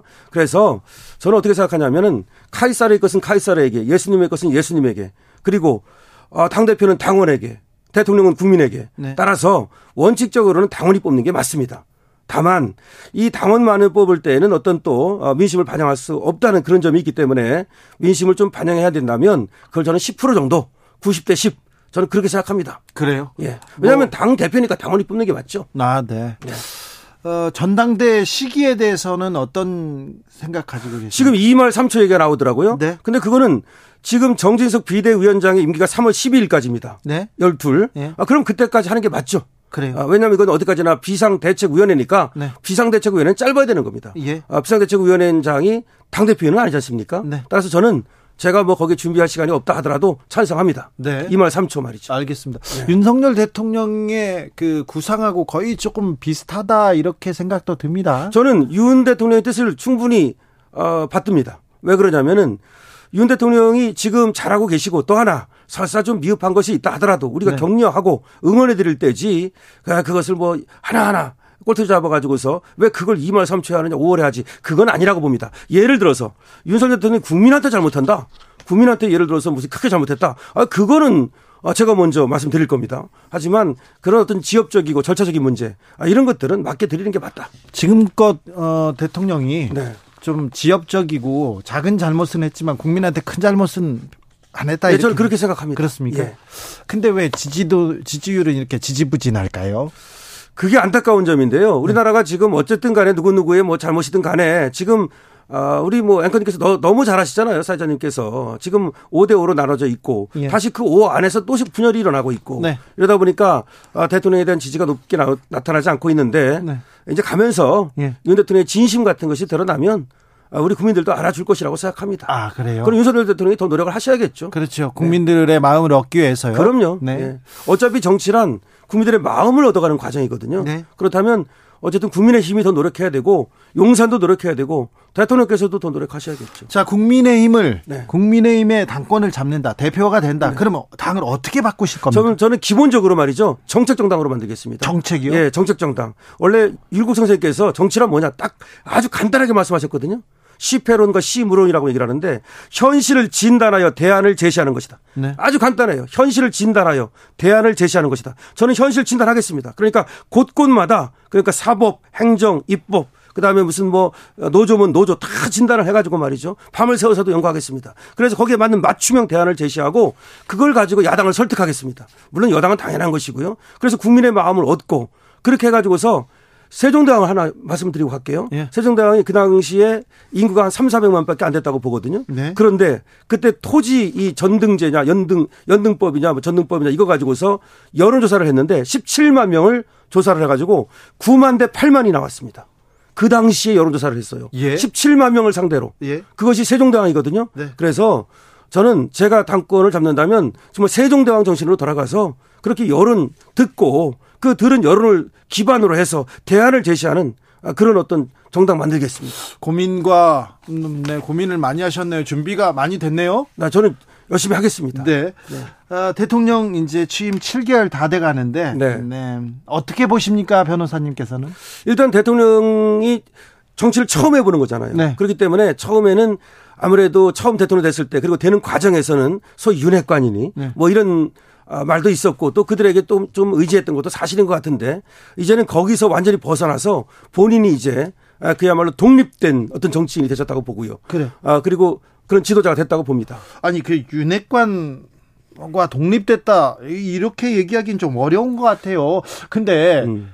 개국공신들 네. 대통령 측근들은 네. 사실은 조금 물러서거나 조금 조용한 조용한 행보를 보였는데 지금 것은 네. 근데 이번엔 좀 윤핵관은 그렇지 않습니다. 아, 과거에도 뭐 계속 그런 건 있었지만 근데 윤핵관들이 그렇다 해서 뭐 특별히 무슨 잘못을 저지른 건 없- 없는 걸로 아는데 네. 물론 아 그래서 좋습니다. 그래서 지금 윤핵관이라는 분들이 이선으로 물러나는 건 좋고요. 아, 그건 좋고 다만 이런 건 있습니다. 어떤 정권도 이 또 개국 공신을 갖다 그렇게 뭐 홀대하거나 그렇게 하지는 못하거든요. 네. 다만 적재적소에 그분들이 아 그, 그만한 역량과 어떤 그런 자질을 갖고 있다면 거기 자리 가는 거고 네. 아 그렇지 않으면 가지 말아야죠. 알겠습니다. 도어 스태핑 지금 중단됐는데 네. 이 부분은 저는 사실은 말이죠. 청와대에서 용산을 옮길 때 쌍수를 들어서 환영을 했는데요. 왜 그러냐면 2층에 이 집무실을 두고 1층에 프레스센터를 둔다는 거 그거야말로 획기적인 발상이다. 정치는 언론과 함께 하는 거거든요. 결국은. 그래서 저는 지금도 doorstepping 하는 것이 좋다고 생각하는데 다만 문제는 이 doorstepping이 doorstepping 다 와야 되는데 지역적인 문제, 그 다음에 어떤 감정적인 문제, 이런 질문들이 오고 가고 그렇게 하지 말고 좀 다시 다듬어가지고 정비해가지고 다시 했으면 좋겠습니다. 네. 아, 네. 기- 그럴 수밖에 없는데 네. 계속해서 도어 스태핑 물론 이거 하지 말라는 분도 있고 뭐 그런데 네. 어쨌든 그 취지는 너무나 좋은 거고 정치는 이렇게 되는 것이죠. 원래 다산 선생이 한 말이 있어요. 딱 간단하게 말했습니다. 그것도 네. 정치의 목적은 생민, 백성을 살리는 것이다. 정치의 방법은 소통, 딱 소통. 오로지 정치의 방법은 소통인 거예요. 아, 아유, 그래서 언론과 소통하고 국민과 소통하고 네. 우리 또 앵커님과 소통하고 알겠습니다. 예, 소통하는 겁니다. 강신업 AI 지금 발동되고 있습니다. 예. 물어보면 탁탁 나옵니다. 아, 저는 뭐 준비되어 있습니다. 그렇습니까? 네. 아, 민주당 이재명 대표 취임 100일 맞는데 어떻게 보셨습니까? 글쎄 취임 그 100일 또 기자회견도 못 하고 좀 안타깝네요. 근데 사실은 했어요. 네, 어떻게 얘기했습니까? 뭐 어떤 얘기했냐면요. 예, 국민이 잠시 맡긴 권한을 민생이 아니라 야당 파괴 남용한다. 국민이 용납하지 않을 것이다. 아, 물론 야당 당수니까 뭐 그런 얘기 할 수 있겠습니다만은 또 지금 국민들이 어떻게 보고 있는지가 중요한데요. 일단 이렇게 생각합니다. 아, 이재명 그 당대표께서 억울하시다면 아, 스스로의 힘으로 사법적 리스크를 벗고 그리고 돌아가셔서 아, 그렇게 국민을 위한 정치 하십시오. 다만 지금은 어쨌든 수사를 받고 있으니 아, 그 수사에 말이죠. 성실히 임하고 그리고 재판에 임하셔서 거기서 만약에 내가 억울함을 벗는다. 그러면 돌아가시면 되는 거죠. 그래요? 네, 그렇습니다. 네. 그것이 바로 법치입니다. 저는 법치주의자고요. 그야말로 이 나라든 회사든 시스템으로 움직이는 거예요. 네. 지금 여기 앵커 하시지만 이 KBS가 시스템으로 움직이고 앵커는 앵커답게 또 PD는 PD답게 네. 기자는 기자답게 네. 플라톤이 말한 답게 말이죠. 네. 어, 그렇게 하면 모든 것이 다 정의가 실현되는 거 아니겠습니까? 강신업 변호사님 네. 말대로 어, 이재명 대표는 기자회견을 안 했고요. 네. 최고위원 회의에서 아, 이렇게 그렇- 얘기했습니다. 예. 네, 맞습니다. 네. 음, 변호사님 저 건희사랑도 운영했고요. 네. 김건희 여사하고 가까우니까 이거 물어볼게요. 천공 스승하고 김건희 여사하고는 어떤 관계예요? 저는 정말 모릅니다. 몰라요? 예, 저는 그리고 원래가 알라고도 안 하고 기본적으로 말이죠. 저, 자, 기- 곤란하니까 모른다고 아니 하시는 그건 진짜 모릅니다. 근데 정- 노코멘트가 아니라 모릅니다. 천공 스승이 계속 얘기를 하는데 아, 그건 이렇게 보시면 돼요. 어떻게 해요? 그냥 예. 천공 천공 얘기를 하는 거예요. 그러니까 이렇게 했으면 좋겠다 저렇게 했으면 좋겠다. 근데 그것이 우연히 맞아 들어가는 것도 있고 안 맞는 것도 있는 거예요. 근데 맞는 것만 가지고 천공이 이렇게 해 가지고 그렇게 했다. 뭐 그렇게 얘기하는 건데 아이고 천공이 무슨 그렇게 영향을 미치겠습니까? 이 권력을 아시는 분들은 아시겠지만 네. 권력이라고 하는 것이 그렇게 어떤 사람들이 옆에 있었다고 그래가지고 되고 나면 달라지는 겁니다. 가사 되기 전에 조금 영향을 받았다 하더라도 네. 되고 나면 아, 그 그런 그런 거 아닙니다. 아니 그런데 윤석열 정부에 조금 천공 스승이라는 사람이 네. 그렇게 좋은 영향을 미치고 있다고는 볼 수 없잖아요. 아, 천공은. 사실은 뭐 어쨌든 왜 이런 리스크를 그 아무런 아무런 관리가 안 될까요? 아 근데 관리할 수 없는 게요. 한번 생각해 보십시오. 옛날에 그러니까 알고 지냈다고 쳐요. 만약에 대통령 되시기 전에. 근데 알고 지냈는데 그걸 가지고 알고 지냈던 걸 모르고 지내는 걸로 바꿀 수는 없는 거 아닙니까? 그렇다고 그래서 저 사람이 자유롭게 자기 입으로 자기 떠드는 거, 자기 발로 자기 가는 걸 너 가지 말 할 수 없는 거 아니에요. 네. 그러니까 천공은 천공대로 그냥 자기 말을 하고 자기 얘기를 하는 거고 자기 행동을 하는 건데 이거를 연결 지으니까 네. 연결 짓지 마시면 돼요. 예. 예. 알, 알겠습니다. 국민들은 근데 이런 게 호기심이. 있잖아요. 네네네. 원래 호기심입니다. 네. 대통령실 국제법률비서관으로 이영상 쿠팡 부사장 전 검사 이렇게 임명했는데 또 검사를 또 자리를 만들어 가지고 또 줬어요. 그 검사는 별로 저는 그렇게 검사만 하는 건 좋지 않다고 생각해요. 그렇죠. 검사가 아무리 똑똑하기로 그렇지 않아요. 세상은 말이죠. 여러 사람들이 그야말로 우리가 네. 이 스튜디오도 말이죠. 마이크도 있어야 되고 그야말로 또 의자도 있어야 되고 그다음에 조명도 있어야 되고 이래야 네. 이게 돌아가는 거지. 그렇죠. 검사만 갖다 놓으면 그게 아니, 아니죠. 그래서 그거는 일단은 조금 검사를 사랑이 좀 지나치신 것 같다는 생각은 듭니다. 어우 대통령한테도 또 네, 그럼요. 네. 저는 사실 할 말은 충분히 할 수 있습니다. 검사를 너무 쓰는 건 좀 지나친 네, 그렇죠. 것 같다. 제가 그러지 않아도 저 얼마 전에도 인터뷰하면서 네. 가장 중요한 것이 인사인데 아, 지금 윤석열 정부는 인사에서는 그렇게 성공하지 못하고 있다고 보고 있습니다. 예. 네, 알겠습니다. 그래서 제가 당대표 되면 그 인사도 말이죠. 대통령께 말씀드려서 지금은 제가 자연인이니까 대통령한테 말씀드릴 자격이 못 되잖아요. 그리고 위치도 못 되고. 제가 당대표 되면 대통령님 만나가지고 말이죠. 네. 그야말로 국민들의 말씀을 갖다가 가감없이 전하겠습니다. 알겠습니다. 전당대 레이스가 펼쳐지면 다시 한번 모시겠습니다. 고맙습니다. 국민의힘 당대표 도전하는 강신업 변호사였습니다. 감사합니다. 네, 고맙습니다. 정치 피로, 사건 사고로 인한 피로, 고달픈 일상에서 오는 피로. 오늘 시사하셨습니까? 경험해 보세요. 들은 날과 안 들은 날의 차이. 여러분의 피로를 날려줄 저녁 한 끼 시사. 추진우 라이브.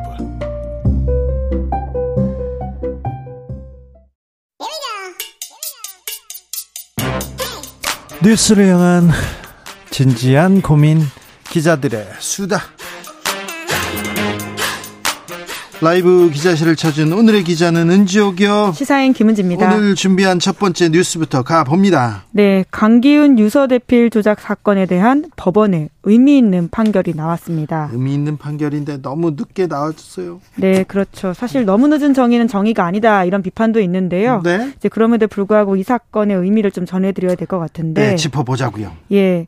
사건 당시 검찰 수사 과정에서 벌어진 불법 행위에 대해서 국가의 손해배상 책임에는 소멸시효가 적용되지 않는다라는 내용입니다. 네, 그 전에 그 전에 소멸시효 때문에 시효 때문에 이제 이 국가가 뭐 손해배상 책임질 으, 책임질 필요 없다 이렇게 나왔었는데 원심을 파기한 거죠. 네, 이제 좁게 아예 인정을 안 했던 건 아닌데요. 예. 좁게 인정을 했었거든요. 그러니까 이 강기훈 씨 같은 경우에는 굉장히 힘들게 여기까지 왔는데요. 앞으로의 다른 국가 손해배상 소송에서 특히 공권력의 폭력이라는 지점에서는 우리가 이 사건을 토대로 해서 앞으로 좀 발전시켜 나갈 수 있을까라는 생각이 드는데 강기훈 유서대필 사건 어떤 사건인지 좀 모르는 분들도 있으니 좀 설명해 주세요. 네, 이제 시계를 1991년으로 돌려야 됩니다. 그때만 하더라도 한국 사회에서는 이제 그 민주화 시위들이 계속 있었던 상황 인 건데요. 어, 정부 입장에선 반정부 시위라고 할 수도 있죠. 그때 이제 김기설 전국 민족 민주 운동 연합 사회부장이 분신 자살을 했습니다. 이런 것에 대한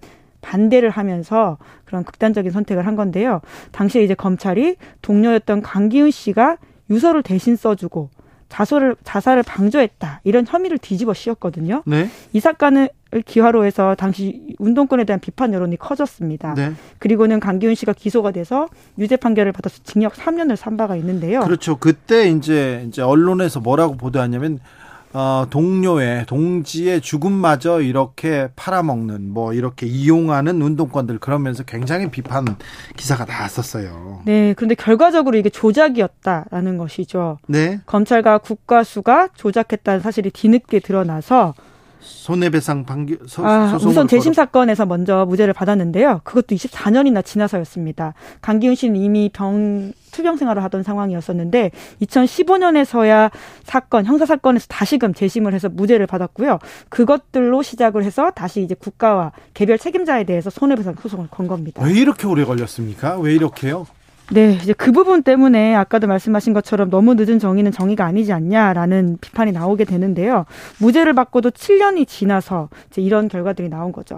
1, 2심 같은 경우에는 이제 국가수 에 관련해서는 국가배상 책임을 인정했는데요. 검찰 수사 과정에서의 불법 행위에 대해서는 인정하지 않은 바가 있습니다. 이제 강기훈 씨 같은 경우에는 당시 검찰이 밤샘 조사를 하거나 폭언, 폭행으로 자백을 강요했고 변호사를 만나지 못하게 했다. 이런 이야기를 한 바가 있는데요. 그런데 이제 다행히도 2심 판결 이후에 헌법재판소가 결정을 새롭게 했는데 권위주의 통치 시기에 중대한 인권 침해 조작 의혹 사건 관련해서는 공무원의 위법한 직무 집행에 따른 국가 배상은 소멸시효 적용 못한다라고 했거든요.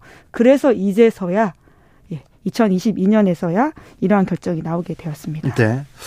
어, 조작에 가담한 검사들은 어떻게 됐습니까? 좀 어, 공개적으로 사과하거나 유감 표명하고 그랬습니까? 네, 형사처벌은 물론이고요. 공개적인 사과도 없었습니다.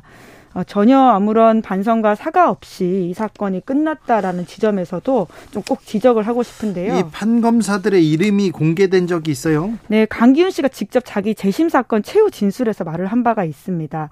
본인이 여전히 그런 트라우마에 시달린다라는 이야기를 하면서 어, 이렇게 이야기를 당시 말을 했었는데요. 수사 재판을 담당했던 검사와 사법부의 검사 판사 실명을 공개하는 것에 대해서 고민을 했다.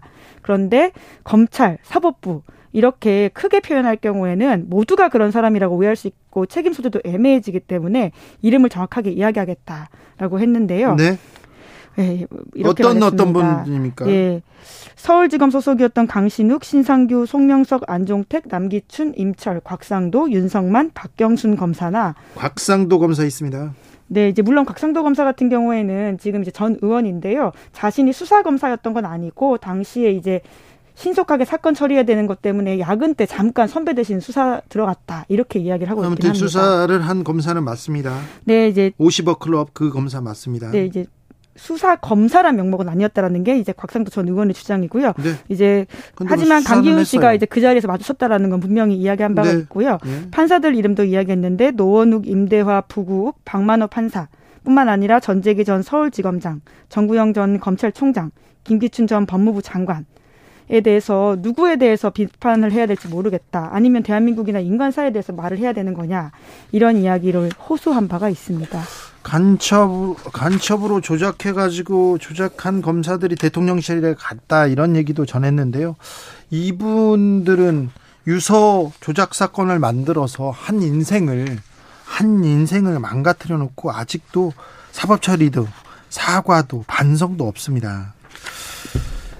강신욱, 신상규, 송명석, 안종택, 남기춘, 임철, 곽상도, 윤성만, 박경순 전 검사, 노원욱, 임대화, 부국, 박만호 전 판사, 네. 그리고 정구영, 전재기, 김기춘 이런 이름도 있습니다. 네, 강기훈 씨가 직접 이제 재심에서 이야기한 이름입니다. 다음 뉴스로 가보겠습니다. 네, 진실화해위원장 내정자가 논란이라고 합니다. 김광동, 김광동 이분께서 위원장이 됐다고요? 네, 아직 내정이고요. 발표가 된 건 아닌데 현재 이제 정근식 위원장이 임기가 12월 9일 날 끝난다라고 합니다. 이제 그에 맞춰서 윤석열 대통령이 임명 절차를 거치고요. 이달 중에 취임할 예정이라고 하는데요. 진하위 위원장 같은 경우에는 장관급 예우를 받고 네. 임기가 2년 그러니까 2024년 12월까지라고. 그런데 이분 좀 극우적인 분이 아닙니까? 너무 극우적인 시각으로 언론이나 역사에 대해서 말했던 적이 있는데요. 네, 이제 특히 4.3 사건과 관련해서 왜곡된 시각을 가지고 있어서요. 지금 당장 제주도에서 비판 성명이 나오고 있는데요. 2011년 6월 29일 제주에서 열렸던 제주 4.3 사건 교과서 수록 방안 공청회라는 것이 있었습니다. 근데 이 자리에서 4.3을 남조선 노동당의 중심으로 한 공산주의 세력에 의한 폭동이라고 말을 한 바가 있는데요. 이러한 주장에 대해서는 이미 법원 판결로 각하되거나 기각 처리가 된 바가 있거든요. 이제 그럼에도 불구하고 이런 주장을 했던 바 인사가 지금 특히나 진실과 화해를 다루는 과거사 국가기관에 대해서 위원장이 되는 게 적절하냐 이런 비판이 나오고 있는데요. 네. 특히 이제 제주 지역의 송재우 국회의원 같은 경우에는 내 임명 절차를 중단하라 이렇게 촉구하는 성명을 내기도 했습니다. 네. 송원 송재우 의원은 친일 청산이 안 된 것은 공산주의 세력 때문이라는 어불 성설을 늘어뜨리는 등 야, 잘못된 역사 인식 가지고 있다. 이런 분이 진실과 화해, 역사 관련된 이런 가장 중요한 자리에 있는데 어, 4.3에 대한 국가의 책임을 다해달라 이렇게 얘기합니다. 또 다른 논란도 좀 있어요, 이분? 네, 이제 국정원 대선 개입 논란이 한참 불거졌던 2013년이 있습니다. 결과적으로 이게 다 사실이었다라고 이제 드러났는데요. 이제 그 당시 2013년만 하더라도 논쟁이었거든요. 워낙 국정원이 세게 부인을 하고 있다 보니까요. 근데 그 당시에 국정원을 지지하는 글을 언론에 기고했다 이렇게 알려져 있는 바가 있고요. 네, 사실로 2000, 드러났습니다. 네, 2008년에는 뉴라이트 계열 단체 교과서 포럼이 펴낸 역사 교과서, 대한 교과서 한국 근현대사 집필에 참여하기도 했었는데요. 이 책 같은 경우에는 식민지 근대화론 그리고 이런 친일 독재 미화 논란이 있는 책이기도 합니다. 이분 MBC 방문진 방문진의 이사 오래 했습니다. 네, 2009년부터 18년까지 MBC 대주주인 방문진 이사를 지냈는데요. 어, 2017년 한겨레 신문 보도에 따르면 당시 김 이사의 발언의 일부가 이제 MB 정부 국가정보원이 만든 방송장악 문건 실현 지원 정황과 일치한다라는 겁니다. 그러니까 국정원과 일정 부분 교감한 게 아니냐 이런 어, 지적들이 나왔었는데요. 이에 대해서 김 이사는 부인을 했습니다. 그러면서 그 당시에는 아이오 그러니까 국정원 정보관이 있는지도 몰랐고 어쩌다가 몇 년 뒤에 알았지 우연의 우연의 일치다라는 취지의 해명을 한 바가 있습니다. 알았는데 아니요, 그 당시는 이제 국정원이 MBC에 오는 것도 몰랐다. 그 나는 전혀 국정원과 그때 발을 맞추지 않았다. 이런 취지의 해명인 것이죠. 네. 네. 극우적으로 이렇게 보인다.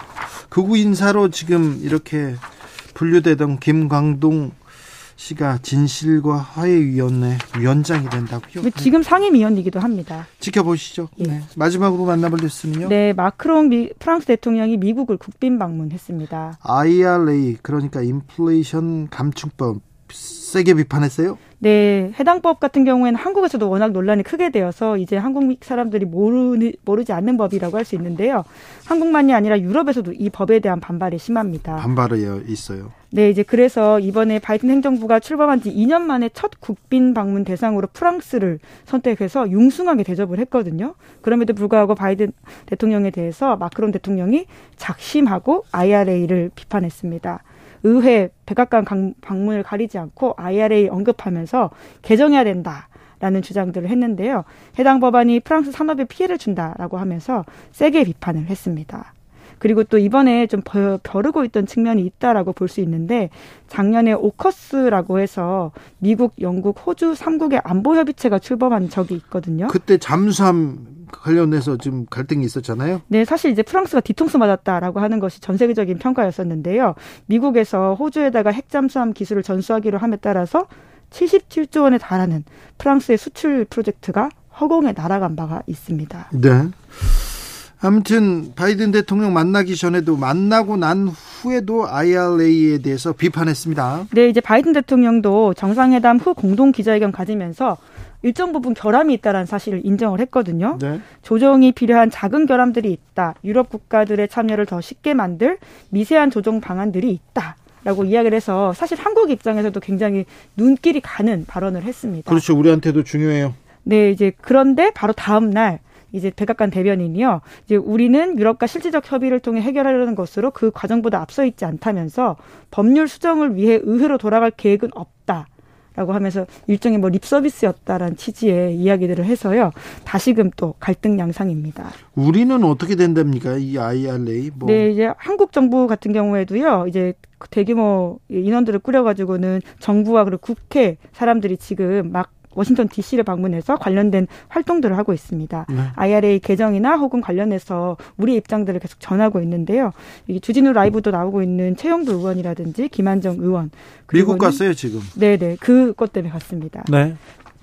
그래서 지금 EU와 특히 이제 공조하겠다는 의지를 밝히고 있는데요. 네. 이전 세계가 출렁이면서 각 이슈마다 각 국가의 대응들이 이제 각계격파되고 네. 있다라고 보입니다. 법이 만들어지기 전에 만들어지기 전에 좀 더 움직였어야 되는데 정부가 조금 이 부분에 대해서 손을 놓은 거 아닌가 이렇게 생각합니다. 아이 그때 펠로시 하원 의장 왔을 때 좀 만나고 그 전에 조금 이거 이거 우리한테 큰 타격이 있다 이렇게 얘기했어야 되는데 참 지금 법이 만들어지고 이, 이 법에 대해서 항의하려고 하니까 판결 다 끝났어요. 월드컵 끝났는데 계속해서 이거 잘못됐다 심판 이거 바꿔달라고 하니까 안 바꿔주고 있다 이렇게 보입니다. 기자들의 수다 시사인 김은지 기자였습니다. 감사합니다. 네, 고맙습니다. 교통정보센터 다녀오겠습니다. 김민희 씨.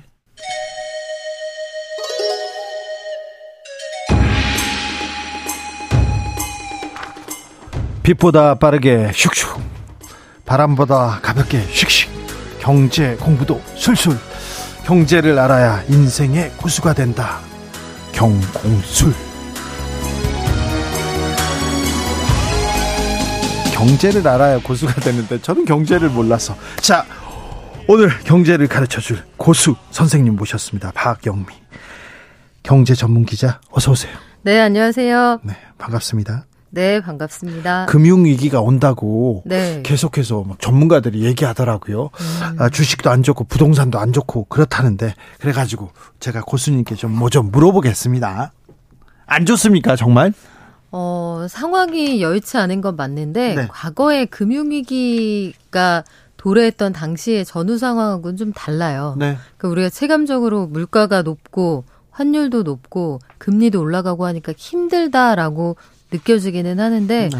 일단 근자에 있었던 2008년 세계 금융위기 당시하고 비교를 해보면 그때는 이게 교통사고 같이 벼락같이 떨어진 어떤 재난 수준의 위기였거든요. 그렇죠. 그러니까 미국에서 부실한 가계 대출이 이 여러 가지 뭐 당구로 치자면 쓰리 쿠션을 먹고 네. 전 세계 금융회사를 부실화시키면서 세계 금융시장을 완전히 초토화시켰던 그런 사건이라고 한다면 이번에는 사실 아는 병이에요. 아는 병인데 네. 서서히 오긴 온다는 거 아닙니까? 음. 이것도 무섭죠. 글쎄 이게 강펀치가 될지 네. 그냥 골병으로 골골하다 파스 좀 붙이다 나을지는 아직까지는 잘 모르겠어요. 네. 왜냐면 돈이 워낙 많이 풀렸다가 요 돈이 마르면서 되게 촉촉하다가 그러니까 예를 들면 동남아에 갔을 때 되게 습한 데 있잖아요. 네. 거기 있다가 우리가 건식 사우나 이런 데 갑자기 들어가면 어 내 피부 왜 이래 요렇게 느껴지는 건데 피부가 건조해지는 게 막 죽을 병은 아니거든요. 또 네. 좀 지켜봐야 돼요. 그래요. 사실. 제 피부는 항상 건조합니다. 건식 사우나에 얼마나 있을 거냐, 네. 모래시계 다 바닥까지 있을 때까지, 그때까지 있을 거냐, 네. 거기에 따라 달라질 겁니다. 자, KB 금융그룹에서 이렇게 조사해 봤어요. 2022년 한국 부자들 이렇게 조사해서 보고서를 냈는데 코로나 시대에 서민들의 삶은 팍팍해지지만 부자들은 또 오히려 또 부자가 되는 경우가 많더라고요. 네. 경제 양극화 심한데 더 심각해지고 있습니다. 그렇습니다. 그 자산 가치가 단기간에 급등하면 자산을 가진 자와 가지지 못한 자. 네. 그러니까 노동소득이 자산 가치가 급등하는 속도를 따라가지 못하기 때문에. 그렇죠. 돈이 돈을 벌고 땅이 돈을 벌고 건물이 돈을 버는데 이 노동으로는 조금밖에 못 벌잖아요. 그렇죠. 내가 손발로 열심히 노동을 한다. 하지만 우리 집도 노동을 하고 땅도 노동을 해버리면 따라가기가 어렵죠. 못 따라가죠. 그래서 말씀하신 것처럼 KB 한국 부자 보고서 이거 매년 나오는 겁니다. 네. 2008년에도 그랬는데 이 큰 상황이 한번 종결되고 나면 지금의 상황이 이제 코로나19라는 그 비, 비전통적인 굉장히 이례적인 앞으로 올까 말까한 그런 상황 이후에 큰 돈이 풀리고 나서 부자들의 세상이 어떻게 재편되었느냐 이걸 보여주는 건데 네. 전체 금융자산 가운데 여기서 일컫는 부자들이 가지고 있는 자산이 2,883조 원 이렇게 집계가 됐습니다. 잠깐만요. 얼마요? 2,883조 원. 부자들이요? 여기 부자의 기준이 뭐냐면 총자산 100억 원, 금융자산은 적어도 10억 원 이상. 그렇게 돼 있네요.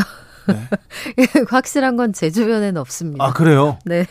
아, 네. 아, 참, 좀, 안, 네, 안타깝네요. 조혜숙님, 골병이 사람 접는 경우도 있는 거 아닌가요? 참, 그럴 수도 있어요. 파도는 네. 밀려오는데 어떻게 해야 되는지도 물어보겠습니다. 6990님께서, 어, 똑똑한 분 나오셨다. 자, 박연미, 어, 기자님, 이렇게 응원하시는 분들이 있습니다. 자, 그러면요. 네. 자, 금융위기가 와요. 자, 위기가 오는데 우리는 어떻게 해야 됩니까? 정부나 정치권에서는 아무 얘기를 안 해줘가지고 우리라도 뭐를 좀 대비해야 되겠습니다. 먼저 주식은 어떻게 해야 됩니까? 글쎄, 주식은 뭐 일단은 지금은 자산 시장에 투자하시는 것보다 예적금이 유리해요. 네. 4대 주요 은행권에서 적금이 지금 KBS 1층에 이 S은행에서도 내 집 마련 적금 5.5%씩 준단 말이에요. 아, 그래요? 네. 몰랐는데. 아, 오다 가다 보세요. 입간판 있습니다. 저는 돈에 관련된 건 하나도 안 보입니다. 아, 너무 부자라서? 아니요, 그게 아니라요. 건물주라서? 아니요. 어, 건물주면 이렇게 안 살죠. 네. 그런데, 네. 어, 자, 예적금이 유리하다. 네, 예적금이 5% 이상 주잖아요. 네. 근데 우리가 어, 주식으로 흥해본 적도 있고 울어본 적도 있을 텐데 연간 전체 다 합쳐서 평균치가 내가 주식으로 수익을 모든 종목 합쳐서 5% 이상 냈다. 1년 내내 네. 통합해서 이거 쉽지 않거든요. 그렇죠. 특별히 뭐 올해 올해 오- 지난해 올해는 그렇죠. 한 종목을 내가 사서 내가 샀다 팔았는데 수익률이 뭐 10%야. 요럴 때가 코로나19 기간 동안 잠시 있었지만 네네. 연간으로 쳐서 내가 전체 다 합쳐서 5% 이거 쉽지 않습니다. 네. 당분간은 예적금에 가입하셔서 여윳돈이 있다면 그쪽에 두시는 게 더 유리하다는 얘기예요. 실제로 그래서 금융 부자들도 지금 그렇게 그 방식을 택하고 있는데 금융자산을 10억 이상 가지고 있는 사람들, 그 사람들 중에 3만 1000명 이상이 예적금 시장으로 넘어왔습니다. 네. 1년 사이에. 부자들은 그쪽으로 갔답니다. 예적금으로. 네, 그거 고려를 하셔야 될 거고 증시에서는 지금 워낙 손실들이 뭐 많죠. 크실 테니까 아, 그리고 또 영끌하라고 어디는 얼만큼 벌었다, 누구는 얼만큼 벌었다 그런 기사가 작년에 너무 많았잖아요. 그러- 그리고 음. 막차를 탄 사람들, 영끌한 사람들 너무 많아요. 그 사람들 다 지금 울고 있습니다. 근데 뭐 지금 손절 타이밍도 좀 지나간 것 같죠. 그래서 저는 일단 지금 상황에 손실이 너무 크다. 그러면 장기적으로 조금 두고 보시라는 말씀밖에 못 드리겠어요. 이제 와서 손실이 그렇게 큰데 지금 갑자기 파시라기에는 어려울 것 같고. 팔고 있다가 나중에 사면 되는 거 아닙니까? 음, 근데 그게 쉽지 않나요? 만약에 내가 빚을 내서 주식을 샀는데 그게 수익률이 굉장히 떨어졌다. 중간에 아마 물타기도 하셨을 거란 말이에요. 네. 불안하니까 네. 평균 평단을 낮추려고. 근데 지금 와서 아 그거 팔고 과감하게 포트폴리오 다 정리합시다 이렇게 말씀드리기엔 좀 조심스럽고 네. 만약에 내가 그런 상황이다라면 저는 조금 내년 1분기 상황 조금 지켜볼 것 같아요. 네. 네. 연말에 네. 뭐 배당도 준다. 그리고 연말에는 또 산타랠리라는 게 좀 있잖아요. 네. 내년도에 대한 기대감. 그런데 게- 산타랠리가 올까요? 산타 할아버지가 올해 안식년이 아닐까 이런 생각을 올해는요? 잠깐 했었어요. 예. 했었는데 미국 연준 분위기가 조금 달라졌죠. 지난주에 갑자기. 그렇죠. 네. 그 파월 의장이 11월 30일 현지 시간으로 그 브루킹스 연구소 연, 연설을 통해서 아, 우리 금리 너무 가속해서 올렸는데 속도 조절 좀할 거다. 이르면 12월이다. 이번 달 현지 시간으로 13, 14일에 미국 금통위 FOMC가 열립니다. 이때 계속 0.75씩 정말 가속을 하다가 0.5 이것도 빠른 속도거든요. 보통 0.25씩 걷는데 그렇죠. 큰 걸음을 한 번만 걷겠다는 거예요. 1.5걸음 말고 우리 1걸음 걸을게 이런 얘기여서 요거 뭐 해석하는 시각에 따라 좀 달라질 수 있습니다만 여하간 종전보다는 속도를 좀 줄일 거다 이 기대감이 하나 있는 거고 예. 또 한 가지는 일단 누적된 효과를 좀 보자는 얘기가 연준 안에 있어요. 네. 그동안 많이 빠르게 올렸으니까 효과가 얼마나 있는지 봅시다. 그리고 내년 초에 1분기쯤 되면은 이제 금리 빠르게 올린 상황이 다 수습이 될 거다. 이런 전망들이 속속 나오고 있어서 미국 증시, 한국 증시, FOMC 이후에 파월 의장이 우리가 기대하는 그런 발언을 한두 마디 거들어 준다라고 하면 전통적으로 요때쯤 증시에서 지수가 올라주는 산타랠리 1월 효과 어 세모인데요. 아직까지는 세모인데 FOMC 끝나고 고 괜찮은 발언이 나온다라고 하면은 일단 산타 할아버지가 살짝이라도 네. 오시긴 오지 않을까 이런 기대감을 한번 걸어보겠습니다. 알겠습니다. 올해는 산타 할아버지가 안 올 것 같았는데 우는 아이들한테만 선물 안 주고 또 착한 아이들한테는 줄 수도 있는 것 같습니다. 1935님, 어, 박현미 기자님, 어 제가 가장 신뢰하는 기자님입니다. 이런 의견도 주셨어요. 자, 부동산 얘기도 네. 해보죠. 부동산도 어렵다고 하는데 어 어렵고 계속 떨어지니까 지금 집 장만해야 되나 그런 사람도 있습니다. 부동산 얘기도 좀 해주세요. 네, 부동산 시장이 지금 고전하고 있는데 거래 자체가 안 되고 있어서 왜 그렇게 거래가 안 돼요? 아유 돈이 있어야 사죠. 아니 돈이 돈이 있어야 그냥 버티죠. 돈이 없으면 팔아야 될 거 아닙니까? 파, 파는 거 파는 게 잘, 아직은 자 한번 생각을 해보세요. 자, 네. 우리가 살면서 갖게 되는 가장 큰 자산 일반적인 사람들 집이죠. 집이죠. 네. 근데 집에 집을 거꾸로 그 동전의 양면처럼 이 집이라는 동전의 뒷면에는 빚이라는 글자가 쓰여 있거든요. 아 그렇죠. 말씀하신 것처럼 아, 난 빚이 너무 부담돼 라고 하면 던지는 게 맞는데 네. 평생 가야 가, 가질 수 있는 가장 큰 것이고 내가 이걸 삶으로써 들인 기회비용이 너무 크단 말이에요. 네.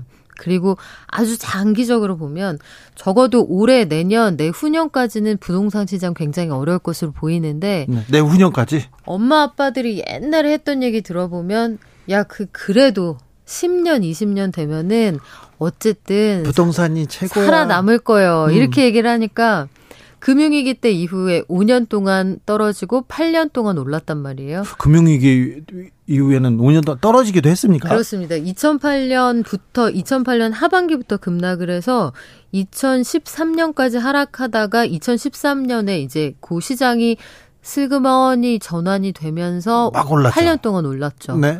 그런 그 텀을 생각을 하면 영원히 떨어지거나 영원히 오르는 시장은 없단 말이에요. 네. 그리고 이분들이 가지고 계셨던 여러 가지 자산, 노력 이걸 다 들여서 구입을 하셨을 텐데 막 던지라고 말씀드릴 수는 없고 조금 견디실 수 있으면 네. 현금의 흐름이 그래도 우리는 괜찮아요. 뭐 자산이 많지는 않지만 부부가 맞벌이해서 현금 흐름이 괜찮아요. 이런 분들은 조금 지켜보셔야죠. 세금도 내고 네. 그동안 힘드셨는데 네. 집이 없, 집이 없는 사람은 어떻게 됩니까? 어, 집이 없는 분도 마찬가지예요. 아직은 근데 들어가실 타이밍은 아닌 것 같고요. 내년 상황 충분히 보시고 내년 후년까지 보셔도 될 것 같고. 아, 그래요? 근데 이자 부담이 지금 내년 되면 변동금리 기준으로 최상단은 뭐 9% 10% 얘기가 나오잖아요. 네. 물론 이거는 굉장히 극단적인 상황이에요. 신용이 별로 좋지 않고 내가 아무것도 우대 금리를 못 받는다 하는 경우에 그렇고 현재 주택담보대출 금리가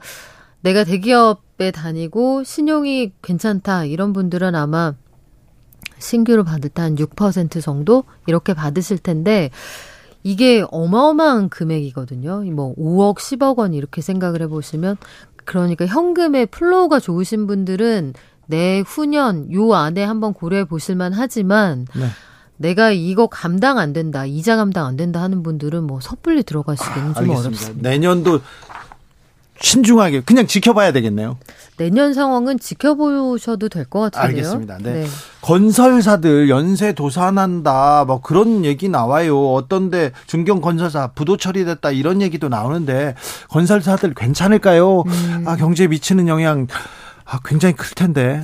건설사들이 지금 어려운 건 그동안 욕심내서 공사 좀 많이 했죠. 그러니까 내 돈 가지고 공사하는 게 아니라 보통 공사할 때 이렇습니다. 어떤 땅을 사려고 브릿지론이라는 걸 일으켜요. 은행이나 뭐 또그 증권사나. 은행, 은행하고 손을 잡고 보통 증권사가 그동안 많이 했는데 손 잡고 야 우리 이거 같이 해서 부자 되자 해서 증권사가 그 돈을 당겨옵니다. 네. 브릿지론이라는 걸로 요걸로 땅을 샀다라고 하면은 허가를 받는 고 내용 그거 자체를 가지고 허가권을 가지고 이제 PF를 일으키는 거예요. 네. 그거 가지고 돈 벌어서 건설사들이 착공했는데 지금은 뭐 상황이 돈을 당기는 것 자체가 어렵습니다. 그래요? 네. 아, 건설사가 조금 아, 불안하네요. 불안불안한데 뭐 그래도 네, 아직까지는 아직까지는 중소 중견 뭐 이쪽까지 아직까지 올라오지는 않았거든요. 네. 지방의 소형. 네. 육사공구님 어쩜 말씀을 이렇게 재밌고 쉽게 하는지 그러게요. 경공술 많이 배웠습니다. 박연미 경제 전문 기자였습니다. 감사합니다. 고맙습니다. 저는 여기서 물러갑니다. 저는 내일 오후 5시 5분에 다시 돌아오겠습니다. 지금까지 주진우였습니다.